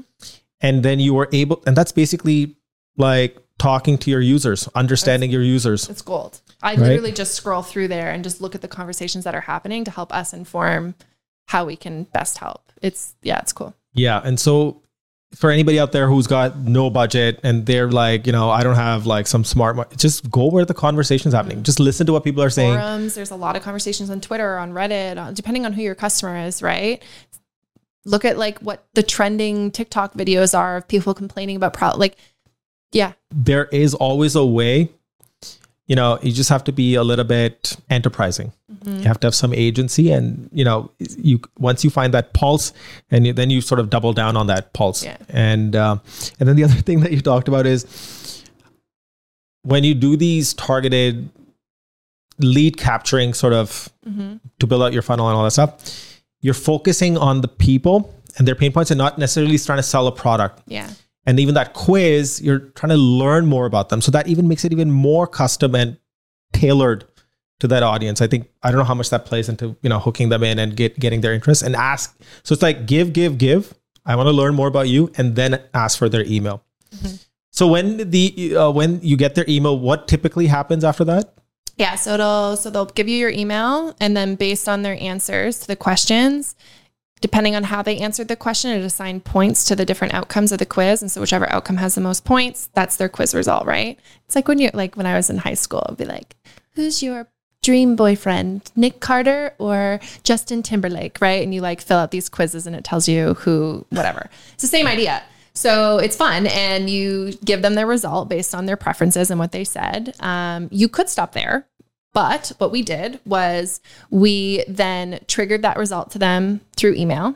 Um, actually, the first thing we did on the landing page that shows the result, we tell them about it. Our stylist wrote a little blurb about like things that you should like gravitate to to like further express your style, blah, blah, blah. And then the secondary thing was like, oh, hey, we also have a collection of products that match. So we basically mapped all of our products to each of the six style profiles. Oh my God. And was like, shop the, so like for me, I'm the timeless. I'm having goosebumps. Like, love it. Nice. Love it. So I, my profile was the timeless minimalist. And so it would say shop the timeless minimalist collection. And it was only products that like match that preference, right? Love it. So we did that. So we would trigger the email with the result as well as uh, link out to that thing. Um, and then we have those on our website. So people can be like, if people are like, oh, well, what's the timeless minim- minimalist collection because they haven't done the quiz? We have a call to action to take the quiz. That gets us more data about how tall they are, who they are, their preferences. And then that can inform, like, we are not there yet. I'm not going to sound like we're bigger than we are but like my my vision here is that we have a whole like product personalization recommendation engine that like takes in their style preference takes in their um their height and like the actual data around like their measurements or stuff they've bought previously and we're only marketing to them like the stuff that is for them. We're not there yet. We t- we market to everybody the same way right now for the most part so we'll get there. That's a that's a good goal and good vision to have is mm-hmm. to have predictive sort of AI, yeah. you know, algorithm sort of working in the background. Yeah. And being that sartorial sort of. I would say this is like a way, it's not quite AI. Like I want to have that eventually, like algorithms and all that fancy stuff. But I think quizzes are a really cool way to like bootstrap your way to that, right? Like, yes. Yeah. Be scrappy. And yeah. like, even the thing that you're saying, you're going to go print out pamphlets or whatever that thing is and hand them out one by one. I love it. I love the scrappiness and being having that ingenuity mm-hmm. you know finding those little crevices where there's opportunity yeah. uh, to make things happen love it okay so let's close on uh, two things number one is um, in terms of first we'll just sort of wrap up the tall size yeah. the, the business that you're doing yeah. and then the finally uh, I, will give a quick summary of what i've learned and then wow. three any final words that you'll have uh, that you want to sort of leave the audience with. And and then any uh, i think it would be good to just sort of reiterate what's the best way to connect with you. Sure. Yeah? Okay yeah. so first so with tall size so you're on this beautiful journey. You're you're doing these uh, you're you're being scrappy and you're plugging into where the conversation is happening. And then you're finding in sort of ingenious sort of ways to uh, make it feel personalized and AI and data driven, mm-hmm. uh, and and and use and even the products that you're matching, you know, to the response that the customer is giving you. I, I just found that so beautiful. Like it's you're not there's nothing generic about everything that you're doing, and it's not some millions of dollars of budget required. It's just a little bit of thinking required. And by the way, if you don't know how to do this, just contact Nicole. Yeah. Um, so love all the meticulous detail, and I think that thread is coming through based on you being that curious person at well.ca mm. and asking everybody how they do things and you know so i see that you know um as one two you know you constantly focus on the experience that the person is having um and that also goes to the relationship part that you were talking about in terms of where tall size is right now. What is the next ambitious thing that you're trying to solve right now and then we'll close the tall size and we'll bring you back and then see where you progress in like a year from now. Ooh, cool. I like that. Um, so we just wrapped our first year in business, which was a lot of foundational building. Like we we formed like 20 partnerships with different brands, got them convinced to join our platform. Um, built the technology, the logistics, like drop shipping is like that's how we're fulfilling right now. We have a dream to be able to own the whole thing eventually, but it's complicated. Um, so I would say year one was very foundational. This year is very much about like getting our name out there and building our community because I'm happy with our on-site conversion rate. I'm happy with our repeat purchase rate, but we don't have enough people coming to the site every day. So even if those things are doing really well, that's only going to get us so far. So we need to fill the top of our funnel a little bit more and get our name out there and in front of more tall women. Um, so yeah, that's our, our goal for the next year is like building our community. So let me give a Right now, our community is about 6,500 tall women. Hopefully, in a year, it's like 50,000 to 100. So we'll see. We'll check in on that when we do part two. That is really cool. That that yeah, is super I just, cool. want, I just want as many tall women to know about us and to kind of join and come along this journey with us and find each other as well. Um, that's really the goal for for right now. So, just two quick final thoughts on just sort of what I've heard. One is the the community aspect that you're talking about. Are they all like nested in some sort of um like a Slack group, Discord? Is that like is that Not yet, no. or is that like more of like they're part of this email community that you've built out? email, social, um, and then we also have our own Facebook group as well. Um, Got it, But okay. yeah, there's no. I would say that the Facebook group is probably the closest to like a Slack or something like that. But um, we just want to build that up. I'm not exactly sure how that like creates itself yet.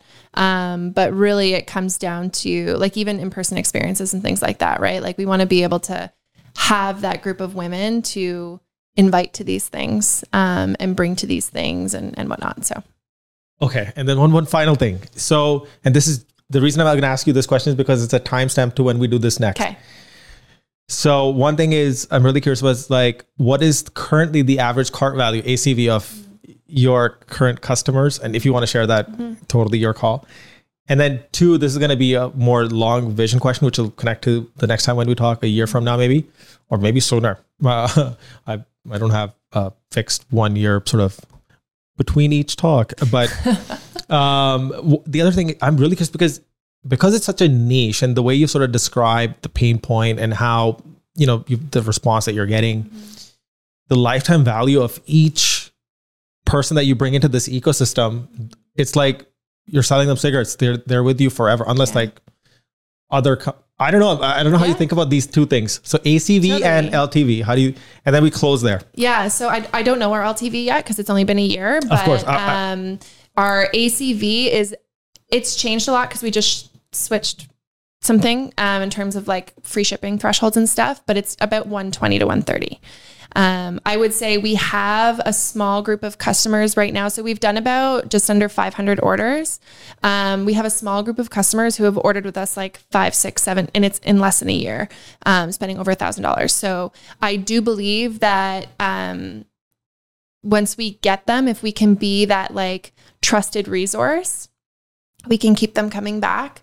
Um, the other thing is that we work with a variety of brands, right? So they, so yes, it's niche, but they don't also have to only like our style. Because we work with so many different brands, they can find what they need with us. And I think that that is, in my opinion, key to succeeding um, with this niche audience because otherwise it gets a little too niche. Do you know what I mean? Um, so being able to um, give them choice and options is really what we're leaning into. Um, and then I think the other thing that I'm mindful of is um, as a, from a business perspective, we need multiple revenue streams. We can't rely only on the marketplace. So this is where like in-person events come in. Um, we've already had brands reach out to us asking how to like advertise on our website because we have all these women. So there's other ways that um, we're going to need to develop in order to um, to build a like a sustainable business. But yeah, that's where things are at right now. oh I'm so curious to ask you you know cost of acquisition but I don't know yet. but yeah so definitely this is a good timestamp for the next time when we talk whenever that is Yeah. uh, and then okay so i'm going to do a quick summary of what we talked about in the meantime if you want to think about what are the final words you want to leave off the audience with one Okay. and two um, where they can connect with you Okay. yeah so uh, so what from what i've heard is that you grew up in a small town and you know you got exposed to sales and Jordan Belfort, dad being in sales, and you and you were this tall person in a small town, and you found some home and community in being in basketball it, by playing basketball, and that's where you sort of found your community. Um, you know, there's also this idea of fitting in, and you know your parents encouraging to stand tall. I think the, the the element of you having empathy for other people, you know, because you wanted to please other people, make other people happy. So you are always thinking about other people. So that one thread has carried forward till today. You're always thinking about the customer, what they're feeling. Mm-hmm. How do I make it easy for them? That's a thread that's continued throughout your life. Two, um, you focused on building that community and relationship. Actually, what is community? Community is relationships, one one to one and one to many. And that has also been a thread throughout your life mm-hmm. that you've always focused on, even from your well.ca days. Yeah. That and being proactive, being curious, and always learning. Yeah. Um, always. And the other aspect is, which I really, really, really, really liked, was um, that you were never waiting for permission. You were always proactive and like, and there are no rules. Wait, I can go talk to that person. I can go ask them that question. Mm-hmm and you would present the business case and say, I want to take that responsibility. You wouldn't shy away from asking for more. Right. And all those little things that you were doing has continued with you and stayed with you till now. And of course, they've evolved and you've become more nuanced and much better at it. Um, and then the other thing, which I also really, uh, you know, thought was that sort of stuck out to me was that part of that relationship building and, you know, having empathy for it's like how do i make it easy for the other person? You know now you can see that reflect even in the way you do your quizzes and email. Everything that you do is sort of stemming from this you know center place. Uh, and then finally um, irrespective of and this is i think a good closing point is that you know whether you're starting out or you are ex vp and have led these senior roles you know when you're trying to build a relationship with anybody, whether it be with your colleague or you're trying to start a business and trying to find a client, go in interested and ask informed questions by doing the research beforehand. Learn about that person. You don't have to be senior, you know, uh, and you can be in a position of controlling that conversation because you're asking interesting questions. You're challenging, not threatening. Yes. And you um so that so that that holds true for juniors and seniors and by setting that tone early you're creating a perception in the other person's mind of your skill set because you are what you communicate yeah um so that's so those are all sort of the the best learnings that Paul's I've had. Notes. just the notes. best learnings that I've had from sort of this conversation. Um, okay, so now over to sort of you uh, for any final thoughts, uh, notes before we mm-hmm. wrap up. Yeah, I think like if I were to leave with just like one message or one piece of advice to anyone listening to this is just um, get really clear on what it is that you want. You underline, capital, bolded, all those things. Cause I think, whatever, I'm not going to get into it. We've all pleased way too many other people. So get clear on what you want. Um, and think about it every day. Think about it every single day, and just like naturally, you'll start to gravitate towards opportunities and people that are in line with that. Um, and it just brings you closer to like who you are, what makes you happy, and you'll just feel more fulfilled. Like that's one big learning I've had this past year. Um, and then I think the last thing is just like, uh, yeah, create those relationships and create those opportunities. Don't wait for them to come to you. Um, Great. Nicole, this was a super fun conversation. I learned so much and I love your perspective. I love the way you approach life. And you are this curious, per, like progressing person. Um, so, where can people find you and connect with you? Right now, just hit me up on LinkedIn if it's like business related. Yeah, I'll put my other social stuff in there. Everything's open. I'm an open book, so you can follow along there. But I would say if it's uh, related to tall size or coaching or consulting, just hit me up on LinkedIn for now. And then hopefully in the next little while, I launch my website and that would be another place. But um, we can add that to the show notes when the time comes. Cool. Thank you so much. Thanks, Paul. This was really fun. Same. Agreed. This was really fun. Cool, dude. Oh, love